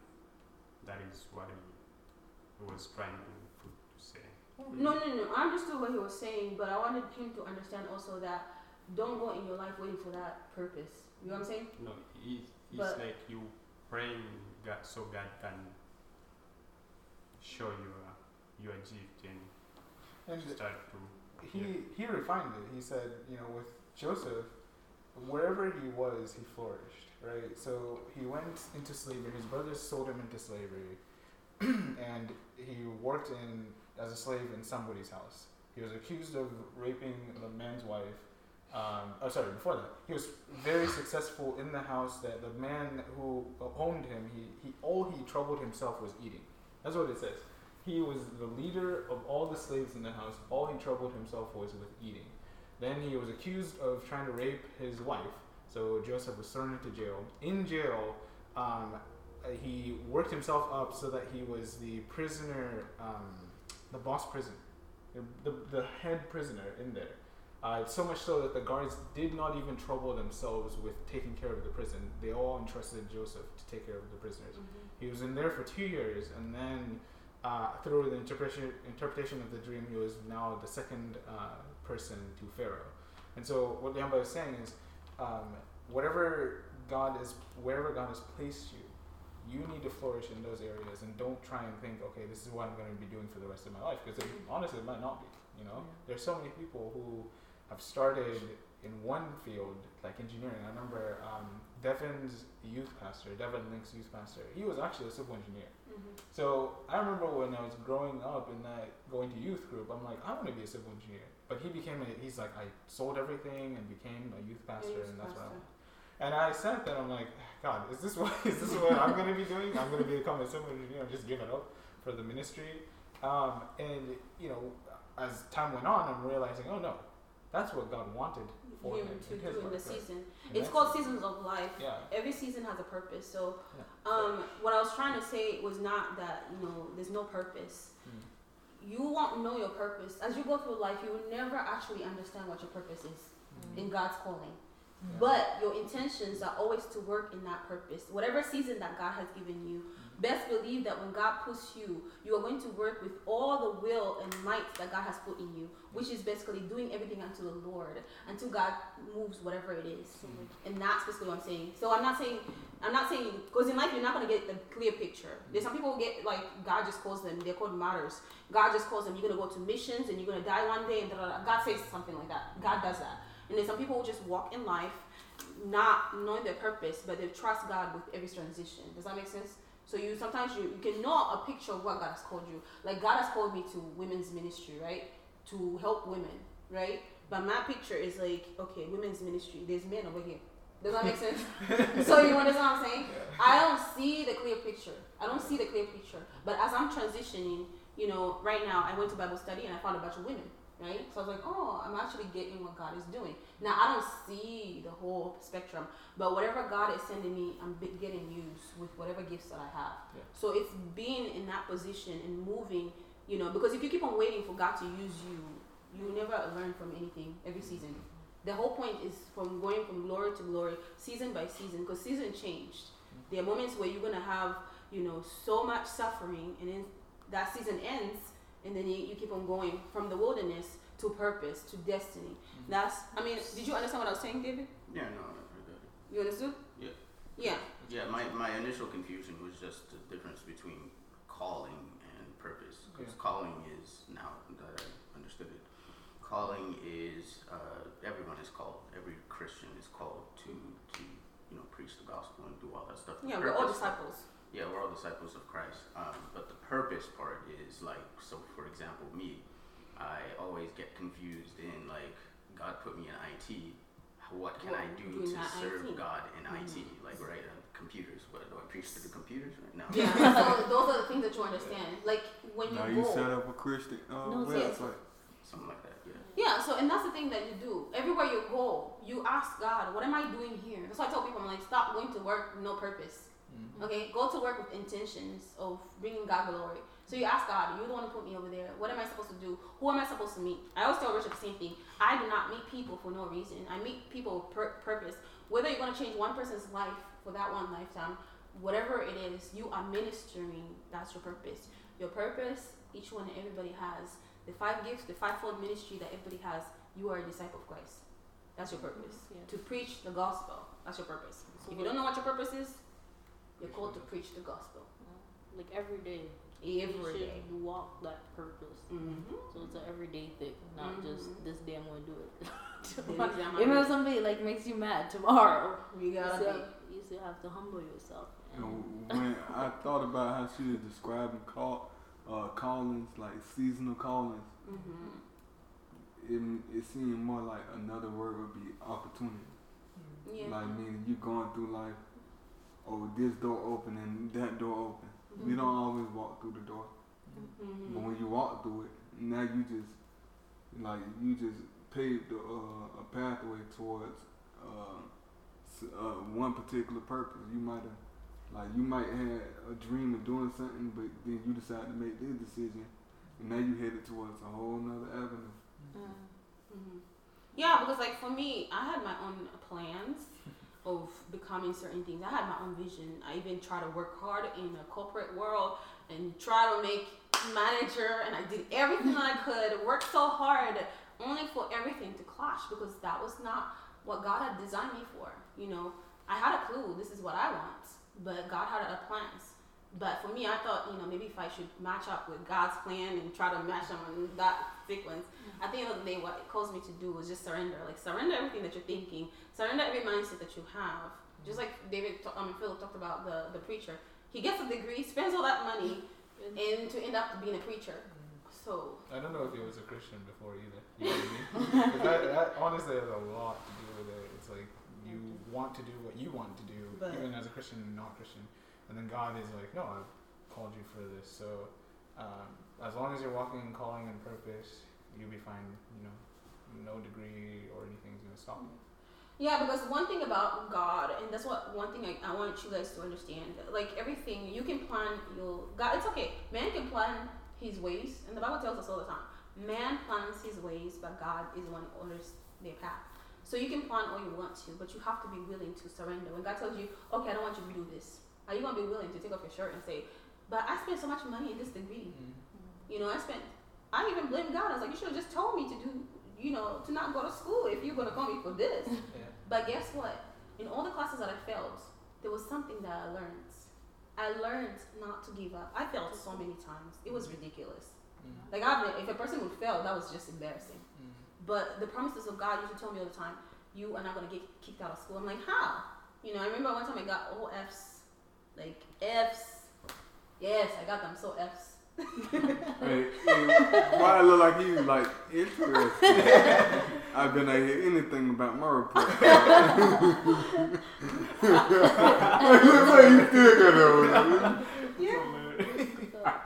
like you still got that anyway, let's go to Rachel. well, yeah, only on verse two. Okay, yeah, I know. and we have to. Okay, so three to six now. Mm-hmm. Okay, make every effort to keep the unity of the Spirit through the bond of peace. There's one body, one Spirit, just as you were called to one hope when you were called the Lord, one faith, one baptism, one God and Father of all, who is over all and through all and in all. So one has a significance. You see how many times I talk about one? Mm-hmm. it's like one one body, one spirit, just as you were called one hope, you were called to one Lord, one faith, one baptism, one God, who is over all and through all. So one, I believe that means the unity of the church. We're all different, but when we come together, we're all one. Mm-hmm. So, 1 Corinthians 1.10, um, what Paul said, I appear to you, brothers and sisters, in the name of our Lord Jesus Christ, that all of you agree with one another in what you say, and what there be no division among you, but there be perfectly unity in the mind and thoughts. So, as because we're Christians, yes, we might uh, agree with something, but we we have to look at. I think that's what's important defining ourselves equipped, so that even when we're discussing something, if somebody has this opinion, you have this opinion, you're able to come to an agreement. Okay, this is what this I thought this says, and what I thought that said. Mm-hmm. So, so that there must not be like confusion. Yeah. Because you have Christians who believe this, and then you have Christians who believe that. So it's like, That's the reason why you have to read the Word of God the way it is, yeah, mm-hmm. not your own opinions. Yeah. That's the other thing. all right. And then seven to nine. But to each one of us, grace has been given as Christ approach, uh, Apportioned. apportioned it. This is why it says, When he ascended on high, he took many captives and gave gifts to his people. What does he ascended mean exactly? And what does he also descended to the lower earth region? He who ascended is in the ever in, in the very one who ascended higher than all the heavens in order to fulfill the whole universe. So I think for this one is I think the love of God for him to be able to come down and um, just give him his son for us to be able to die uh, for our sins. Because imagine a world where like if God wasn't there, um, and like if he just watched us do everything and we kept on sinning, kept on sinning, and like what would we be? There'll be nothing. People will be killing each other because you only have hate. Yeah. so the and yeah, so it causes like there's a lot of um division. I mean, I guess it'll be so much division, Mm-hmm. yeah, so much hate, and there'll be no love. But and you can look at like God didn't have to calm down. He didn't have to. But because he loved us, he did. That's like I think you can look what is that verse like John um I think it's in John where he came he went to hell. Was it he went to hell for us? Uh, was it John? Or He went for he, he oh, was in I guess here. He. John descended. 16 he descended until hell three days and rose again. That's Yeah. Okay. Oh, and yeah, Jesus says, just as uh, the Son of Man, uh, no, just as Jonah entered the belly of the whale for three days and three nights, so will the Son of Man uh, enter the, I guess, earth um, for three days and three nights. Um, I think that's what you're referring to. Yeah. So I think that's love. Cause who would die for that? Like, you know, if they give you the opportunity today to say, if I, would you die for your mom or should I kill you? What would you do? I would die for my mom. I would. But anyway, go ahead. yeah. So for some people, it would be hard. They probably would be like, I don't know, like you know, I don't have an answer. The question is, would you die for Jesus? Yeah. yeah. Yeah. That is the question, yeah. Yeah. Would you die for Jesus? Yeah. All right. So, eleven through sixteen. So Christian, so Christ gave the apostles, the prophets, the evangelists, the pastors, and teachers to equip to equip his people for works of servants, so that the whole, so that the body of Christ may be built up until we all reach unity in the faith, in faith and knowledge of the Son of God, and become mature, at- attending to the whole measure of the fullness of Christ.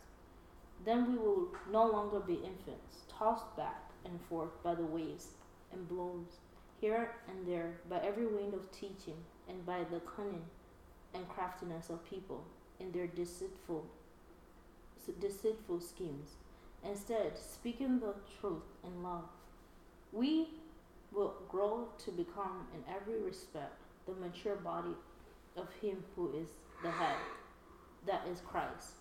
From him, the whole body, joined, held together by every supporting ligament, grows and builds itself up in love as, as each part does its work.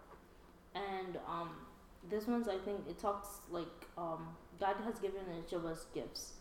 Um, and each person is like different.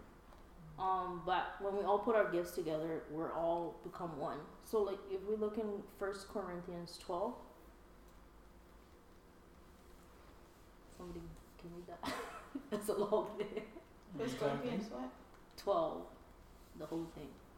What's 12. Okay, I got it. Mm-hmm. Now the gifts of the Spirit, brothers and sisters, I do not want you to be uninformed. You know that when you were pagans somehow or other, you were influenced and led astray to mute idols. Therefore, I want you to know that no one who is speaking by the Spirit of God says, Jesus be cursed and no one can say, Jesus is Lord except by the Holy Spirit.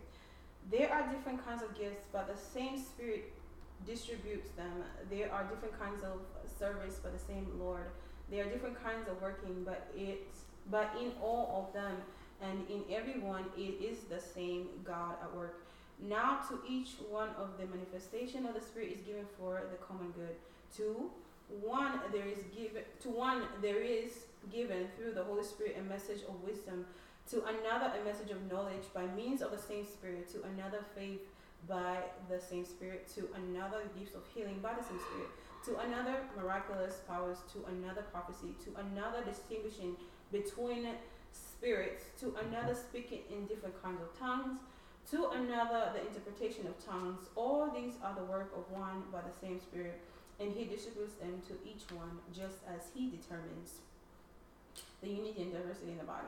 Just as the body through one has many parts, but all its many parts from one body, so so it is with Christ. For we were all baptized by one Spirit, so as to form one body, whether Jews or Gentiles, slaves or free.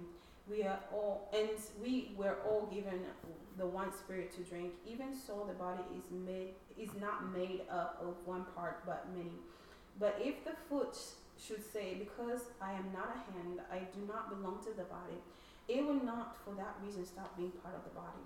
And if the ear should say, Because I am not an eye, I do not belong to the body, it would not, for that reason, stop being part of the body. For, okay. If the whole body were an eye, where would the sense of hearing be? If the whole body were an ear, where would the sense of smell be? But in fact, God has placed the parts in the body, every one of them, just as He wanted them to be. If they were all one part, where would the body be?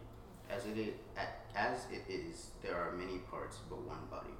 The eye cannot say to the hand, "I do, I don't need you," and the head cannot say to the feet, "I don't need you." On the contrary, those parts of the body that seem to be weaker are indispensable, and the parts that we think are less honorable we treat with special honor, and the parts that are unpresentable are treated with special modesty, while our presentable parts need no special treatment. But God has put the body together, giving greater honor to the parts that lacked it, so that there should be no division in the body, but that its parts should have equal concern for each other. If one part suffers, every part suffers with it. If one part is honored, every part rejoices with it. Now you are the body of Christ, and each of you is a part of it. And God has placed in the church first of all apostles, second prophets, third teachers, then miracles, then gifts of healing, of helping, of guidance, and of different tongue, different kinds of tongues. All are all apostles, or all prophets, or all teachers? Do all work miracles? Do all have gifts of healing? Do all speak in tongues? Do all interpret? Now eagerly desire the greater gifts. And last verse, and yet I will show you the most excellent way. Oh, before you continue, I love how it says in verse 28 uh, third teachers, then miracles, then gifts of healing, of helping, of guidance, and of different kinds of tongues. Of helping. I never knew that was like. You know, those people who are like always at the church and they're always serving and helping. Like, I want to clean this, I want to do that. It's like, oh, a gift. there it is. yeah. Mm-hmm. Everything. It's a free gift. for Yeah. always helping. Yeah. So everybody has a gift. We're all given a gift. Yeah. Yeah, I, I want to talk about uh like she was talking earlier and this came to my mind too. Like we in the Bible it always compares animals and everything like us and how everything relates. You think about the animal, what they calling, they just do it. They don't think about what is my purpose. You know what I'm That's good. they don't. They just do it. Yeah. Yes. So your calling is whatever you do. Mm-hmm. Yeah. Amen. I like that one. Whatever you do, do it unto the Lord. You just do it. Yup. Do it unto the Lord. Alright. So for so I, I go to like sixteen. From him the whole body joined and held together by every supporting ligaments. So I was looking like ligaments, supporting ligaments. It's like um ligaments in science, you can say. it. It's like uh, a part of the body, like a muscle, which helps maintain stability in this body. So I guess I can pertain it to like sports, soccer. Soccer, you have a goalkeeper, a defender, Oh. so fullback, central, central defender, midfield, and forward, and then central forward. But each of these people work together in order for the game to work. So if you're missing a goalkeeper, That means the other persons are gonna win, the devil's gonna win. Yeah. There you go. So as Christians, we all play a special part in each other's lives. If somebody's weak on this, is somebody struggling with this, you're able to uplift them through that, even if it's just motivating them, speaking life into them, encouraging them, mm. something like that. Does anybody have anything else to say? I like the, I like the, the, meta, the metaphor for soccer. Yeah. If you don't have a goalkeeper to win. I think the ligaments will be the Holy Spirit because it's the one who's holding everything together. That's what I Yeah, would that's good. Yeah. Yeah. like ligaments. Uh, sporting ligaments. Um, well, I agree with you. The Holy Spirit is what holds us together. Because if it weren't, then we were just nothing. Like, Mhm. for, like, like I'm thinking of Ezekiel when you know God says, uh, "Prophesy to these dry bones." And the, yeah. uh, prophesy to these dry bones um, so that they may live. And so I think there were two stages. Um, Ezekiel prophesies the dry bones and the ligaments, they all come together, but there's no life in them. Mm-hmm. And so at that point, they're just on the ground, they're dead. And then I think that's when God tells them prophesy, and then the Spirit of God gives them life, and then they, they live. So I see the Holy Spirit as that that animator that allows us to move and act and have our being, um, because we will have the eyes, we will have Mhm. the hands and whatnot, and nothing nothing will happen. Extra relation. I like that one. Yeah. but uh, what I loved was uh, he pointed out that uh, to equip his people to works of service. I think this is verse uh, twelve.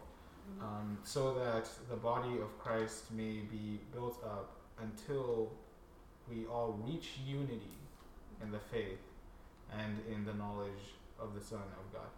I love that because it's, it's pointing out that everyone is at different stages in their walk, and the the way we get to uh, march forward, I guess you could say, uh, is in verse 11. So Christ himself gave us apostles and prophet and the prophets, the evangelists, the pastors, and the teachers. These are instrumental to to moving all of us in that direction of unity, because um, I think even later on he prays that you guys may come to full unity, right? Meaning, let's not get surprised when we're not as unified as we are because we're in that process still. Yeah, not to brag about it, but I, I that's I'm 05 in one. Oh, oh yeah. I just want to say that. Yeah, That's so funny. I'm 05 in one. That's just the gift that I have. exactly. So 05 in one. Oh no. Yeah, the, the yeah fivefold. Yeah, I'm fivefold. I'm fivefold in one. exactly. So But anybody can operate in fivefold. It just I don't know. no, uh, well that's the thing.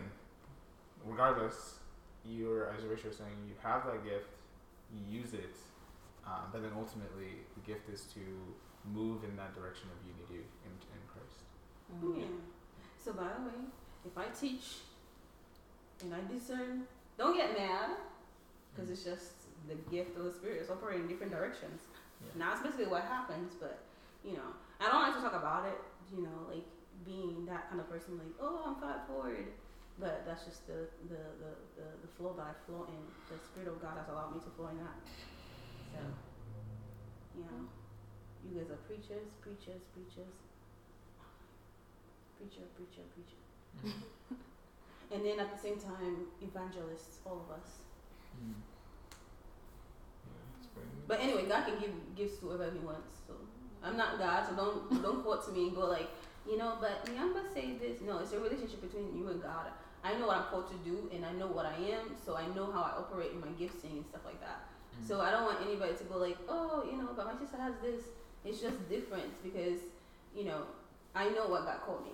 You know, I know who I am. It's just, and then understanding who you are in Christ is knowing who you are and where you're going. That's basically what it is. Yeah. So I know where I'm going. I know what I'm about. You know, God has defined me, and it's not, you know, in a sense of, sometimes I, I like to be reserved and go like, oh, but I don't want, you know, talk about, you know, this. And the reason why is because sometimes people look at me, you know, just because I'm not known or whatever, whatever mm-hmm. it is. But you know, understanding that, you know. Okay, I won't say that. Let me leave it alone. But anyway, so what I'm trying to say is that when I come to you as a teacher, as a pastor, as an apostle, whatever it is, whatever mission it is in that moment, you know, it's kind of like understanding that, like, you know, I'm also learning because I'm also a student by the Holy Spirit. All of us are students by the Holy Spirit. Just like the functioning of the body when he was talking about like everything else, knowing that okay, you know, I think it's I think it is the mission. If, if whatever you see, how you reverence it, that's basically what it is. Mm. If you don't take in the sense of like understanding the authority, and for me it's kind of war because I'm like I feel so bad for you because, you know, in a sense of like understanding like who is this person why are you always in my life? this me. I'm always in people's life. So that's why I was telling uh, Rachel last time. I was like, my gifting is like even if I don't want to be in people's business, God makes it my business. I don't like to be in people's business, but yet I do know people's businesses, and it's like it's just the entrustingness of you know the Holy Spirit allows me to see everything, so that way I can teach people and be like, no, you need to stop what you're doing. You know, to do this the right way. and You need to do this the thing. I'm very invasive. So that's so you know I'm very invasive. Mm. Like I am straightforward. I think Ma- Mor- Morgan, what's Mor- Megan? Morgan? Morgan. She's like, she, when she was praying, I was laughing when she was, she was praying for me. I was like, oh my gosh, and I, I felt so bad. I'm like, God. And then she's like, I just pray, you know, for all the wisdom. And then she said something, and I was like, no, you can't see me like that. That's not what I meant. I don't know if you you, you, you remember what she was praying. I was kind of like. She's praying for it. She Oh. prayed for me, and then I was kind of embarrassed because I'm very straightforward. So I said something, and then she prayed about that. Oh, like to get more of it, uh, like No, no, no, no. like an It was kind of like for God to help me in Oh. that area. So it's kind of embarrassing because I was like, that's not what I meant. Hmm. It's people seeing what you meant, like reading between. But if people don't know you, they're gonna look at you as in. I guess the word is arrogant. That's what, what I was trying to say. So that's what basically what happened. I was like, oh my gosh, I'm so sorry, God. So yes, yes, of that. So that's why I tend to shy away when people ask me, like, what am I called to do? Hmm.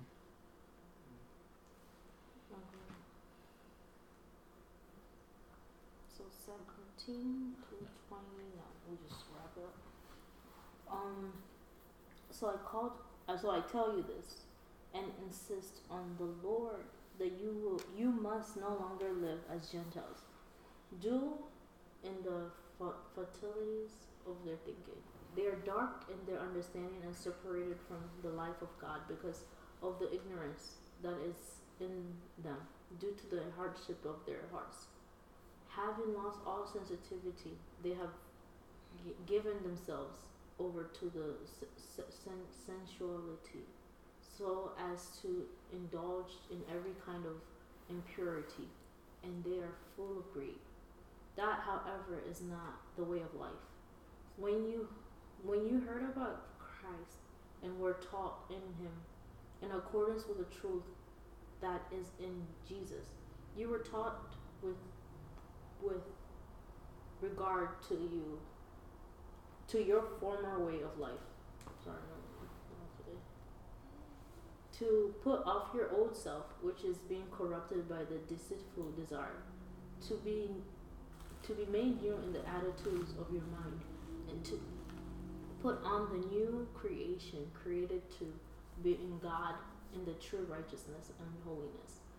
Therefore, each of you must put off falsehood and speak truthfully to your neighbor, for we are all members of one body. In anger, do not sin. Do not let the sun go down while you are still angry. Do not give the evil a foothold. Every do not give the devil a foothold. Anyone who has been stealing must no longer steal, but must work doing something useful with their own hands, that they may have something to share with those in need. Do not let any wholesome talk come out of your mouth, but only what is helpful for building others according to their needs, that it may benefit those who listen. And do not grieve the Holy Spirit, the, the Holy Spirit of God, with whom you were sealed for the day of redemption. Get rid of all bitterness, rage, anger, brawling, and slander, uh, along with every form of malice. Be kind and compassion to one another, forgiving each other just as Christ forgave you. Um, No, Seth is like, what is um, yeah, so because Christ so loved the world, and for him dying on the cross for us, he we're able to become a new creation. Um, we're not gonna be perfect in everything that we do, but it's, a working. Like you have to work towards like, you know, following the laws of the land. So following the laws of the land, and God does forgive us, but He's and there's grace in that, but we can't keep committing the same sin. Mhm. we can't keep sin, sin. So it gives us ways of like how um if you're stealing as a Christian, you shouldn't be stealing. Even like you think, oh, it's only five dollars, you know, they'll be okay. Wait, can I, Go ahead. I, I want to object. I think you can keep forgiving you, but you might not be promised to go to heaven. Nah. The, that's what grace is. Um, because ultimately, what happens is, uh, how do I phrase it? Uh, when oh, you are it's for by grace you have been saved through faith, and this not of yourself is the gift of God, not by works, so that no one can boast. Mhm. And so, yes, you may struggle with whatever sin that you are supposed to struggle that you may be struggling with, and it says here, do not grieve the Holy Spirit. Um, but ultimately it is God's grace that saves you, and not works. Because works actually constitutes good things that you do, and also bad things that you don't do, right? And so there's a lot of people, a lot of things that we don't do that we say, oh, you know, I don't, right? For example, I don't steal, right? It's not something I struggle with. Um, I don't, um, you know, take my neighbor's wife or something like that. You know what I mean? So you may be not doing those things, but those things don't qualify you for heaven. It is by grace you have been saved. Jesus is what saves you. Um, the other thing is, uh, it's still, you know, God cannot be mocked. Every man reaps what he sows. Those who sow to please the flesh will reap destruction. Those who sow to please the spirit will reap eternal life. So you have the dynamic of no, you can't get away with your sin, but it's still by grace that you're saved. Because again, it's not just good things that you do, right? You go to church, it, those things won't save you. There's a lot of Christians, or there's a lot of people in church who are not going to heaven because they play church. Mm-hmm. Um, but there's also a lot of people out in this world who you may not even consider Christians, But they, but they are because it is not by uh, works that you're saved. It, it's by the grace of God that you're saved. Just don't lie, because obviously you can go. You know, you may lie so far that you may lie on your taxes, and then you may go to jail. God doesn't spare you from those consequences. yeah, there's consequences for the action. Yeah. And then it's all about um deliber- deliberately leaving. I mean, if you confess to know that God is in you and He works a new heart all the time, then like over here it says, um, if you have been stealing, you must steal no longer. So whatever you've been doing and it's, it's sinful, you Mhm. must not do it any longer. Like stop.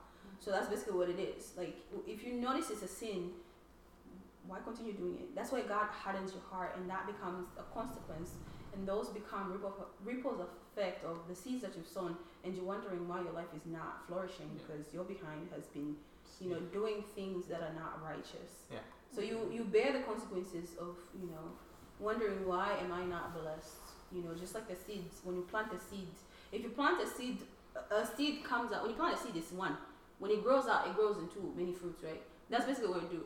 But the fruits you shall know them. So whatever fruits you're you're putting in the ground, or if you're sowing bitterness, discord, uh, malice, and all the unrighteous things that the Holy Spirit said, you know, that's basically what you're gonna rip off. You cannot expect, um, you know, and that's why I talk about like you know generational curses. God says, "I will bless you to a thousand generation, right? And I will curse you to a fourth generation." So God remembers all those things.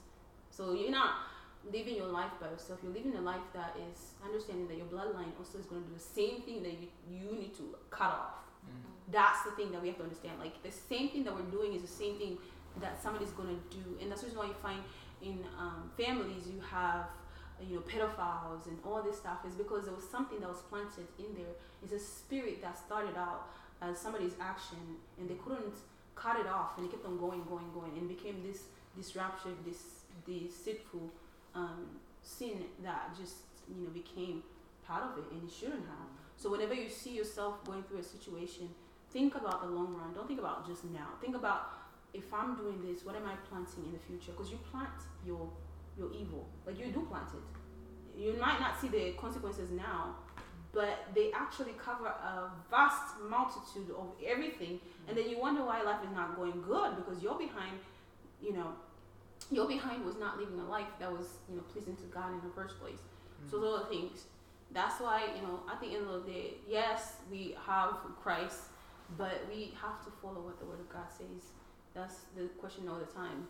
Everything goes back to being surrendered. Are you fully surrendered? Mm-hmm. You know, are you surrendering Christ? Like every day is a purpose filled life. Be full of God and be filled by Him. You know, have intention, move in purpose. What is your purpose of mm-hmm. every day? Those are things that we think about. What is your purpose? You wake up in the morning, you're like, dude, what am I doing here? So mm-hmm. those are things I have to understand. Like, am I living a life that is worthy of God's calling? Everything that we do, everything. That's why I'm gonna start a new series next time. Mm. It's gonna be like really gruesome. I'm gonna get into you guys' minds. Mm. Hey, you made me think about the Everest commercial. What? You know, you sit on the couch all day. the school commercial. You uh, sit on the couch on the TV, on the phone all day anyway. What you waiting on? Pick up that phone and call now. so, um, as a Christian, since we're all made new and now, um, ways that we can live, we have to be obedient to Christ. Um, be a wholesome Christian. So in everything that we, in in our everyday walk, make the gospel attractive to one another or people that you meet. Um, praying and fasting, and loving one another. And I'll leave you with I don't know if somebody wants to read First Thessalonians four.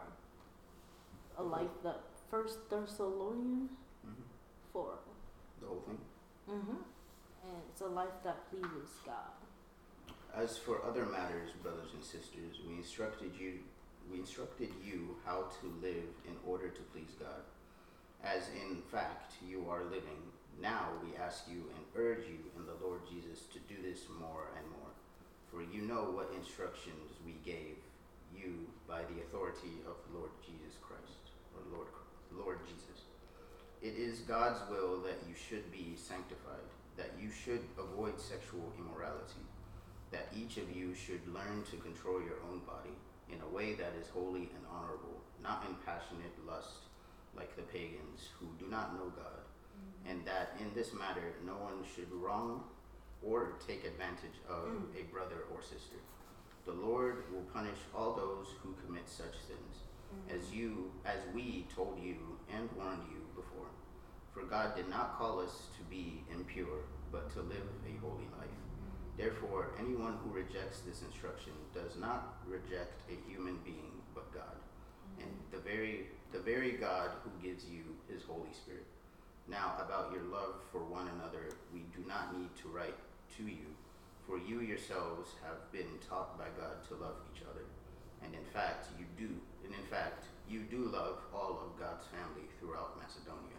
Yet we urge you, brothers and sisters, to do so more and more and to make it your ambition to lead a quiet life. You should mind your own business and work with your hands, just as we told you, so that your daily life may win the respect of outsiders, and so that you will not be dependent on anybody. Believers who have died. Brothers and sisters, we do not want you to be uninformed about those who sleep in death, so that you do not grieve like the rest of mankind, who have no hope. For we believe that Jesus died and rose again, so that we believe that God will bring with Jesus those who have fallen asleep in him. According to the Lord's word, we tell you that we who are still alive, who are left until the coming of the Lord, will certainly not precede precede those who have fallen asleep. For the Lord himself will come down from heaven with a loud command, with the voice of the arch- archangel, and with the trumpet call of God, and the dead in Christ will rise first. After that, we who are still alive and are left will be caught up together with them in the clouds to meet the Lord in the air, so that, or and so we will be with the Lord forever. Therefore, encourage one another with these words. So live a life that pleases God every day. Amen. Um, before we finish, sorry, I have to go back. Okay. Okay, this is um the same chapter, verse twelve. It says, "So that your daily life may win the respect of outsiders, so that they will not be dependent on anybody." How does that sound like? Sorry, Seth, but at least your words are getting planted in your head, even if you're not interested. I, I, I never said that. Um, So like peop like um, I guess if you know who your God is, then I guess what outsiders say shouldn't define you. Mm-mm. Um, Mm-mm. on, on that, I, I believe it's saying that, uh, that the same thing that we're here for, the thing that we're in this house for is to build ourselves up, to build our faith, to rely on God, so much so that we're not dependent on you for Mhm. our um, salvation Spiritual or spiritual journey or anything like that. Yeah. We should be dependent on Jesus. Jesus. So now my question to you, Rachel. Yeah. In the time that you started making your thing, how is your understanding of the Word of God now? I With my understanding of the word of God. hmm In the time that you started, you know, Preaching. preaching or doing the Word of God, how do you think your understanding of the Word of God has increased? I mean, just being more like knowledgeable with uh, certain like things of who I am.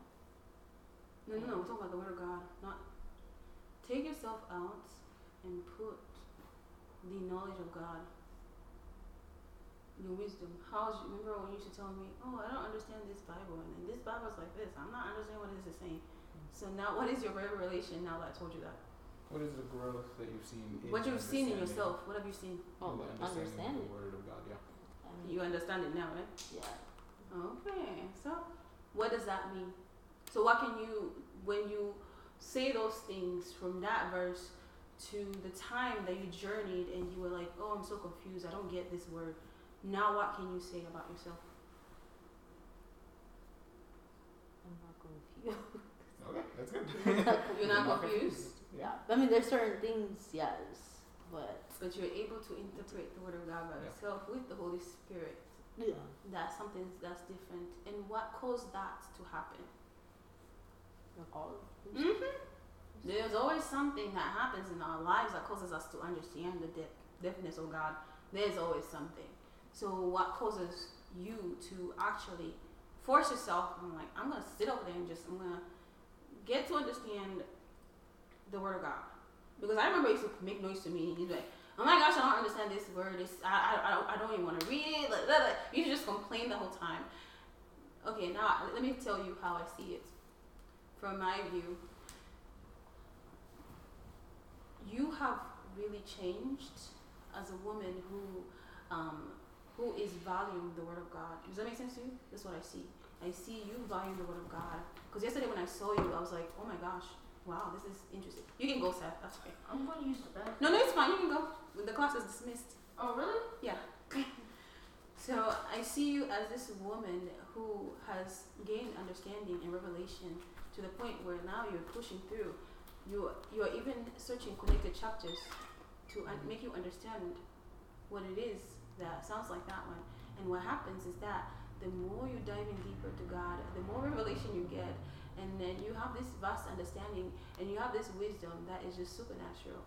And you know, you have this interest that is just invested in God, and it's so beautiful to watch.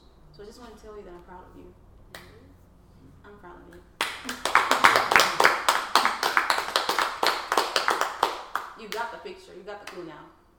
Because last year was all about, Angel, what are you doing? It's fine. Reggie, you know what that crying is? Well, that's weird. what did he say? Wipe your eyes, sweetie. Wipe your eyes. Sugar pie. Don't cry. Yeah. No, you've grown. I'm like, you know, really amazed. It makes me feel like, well, it's not about me, and I know, but it just makes me feel like I'm not making noise for nothing. Does that make sense?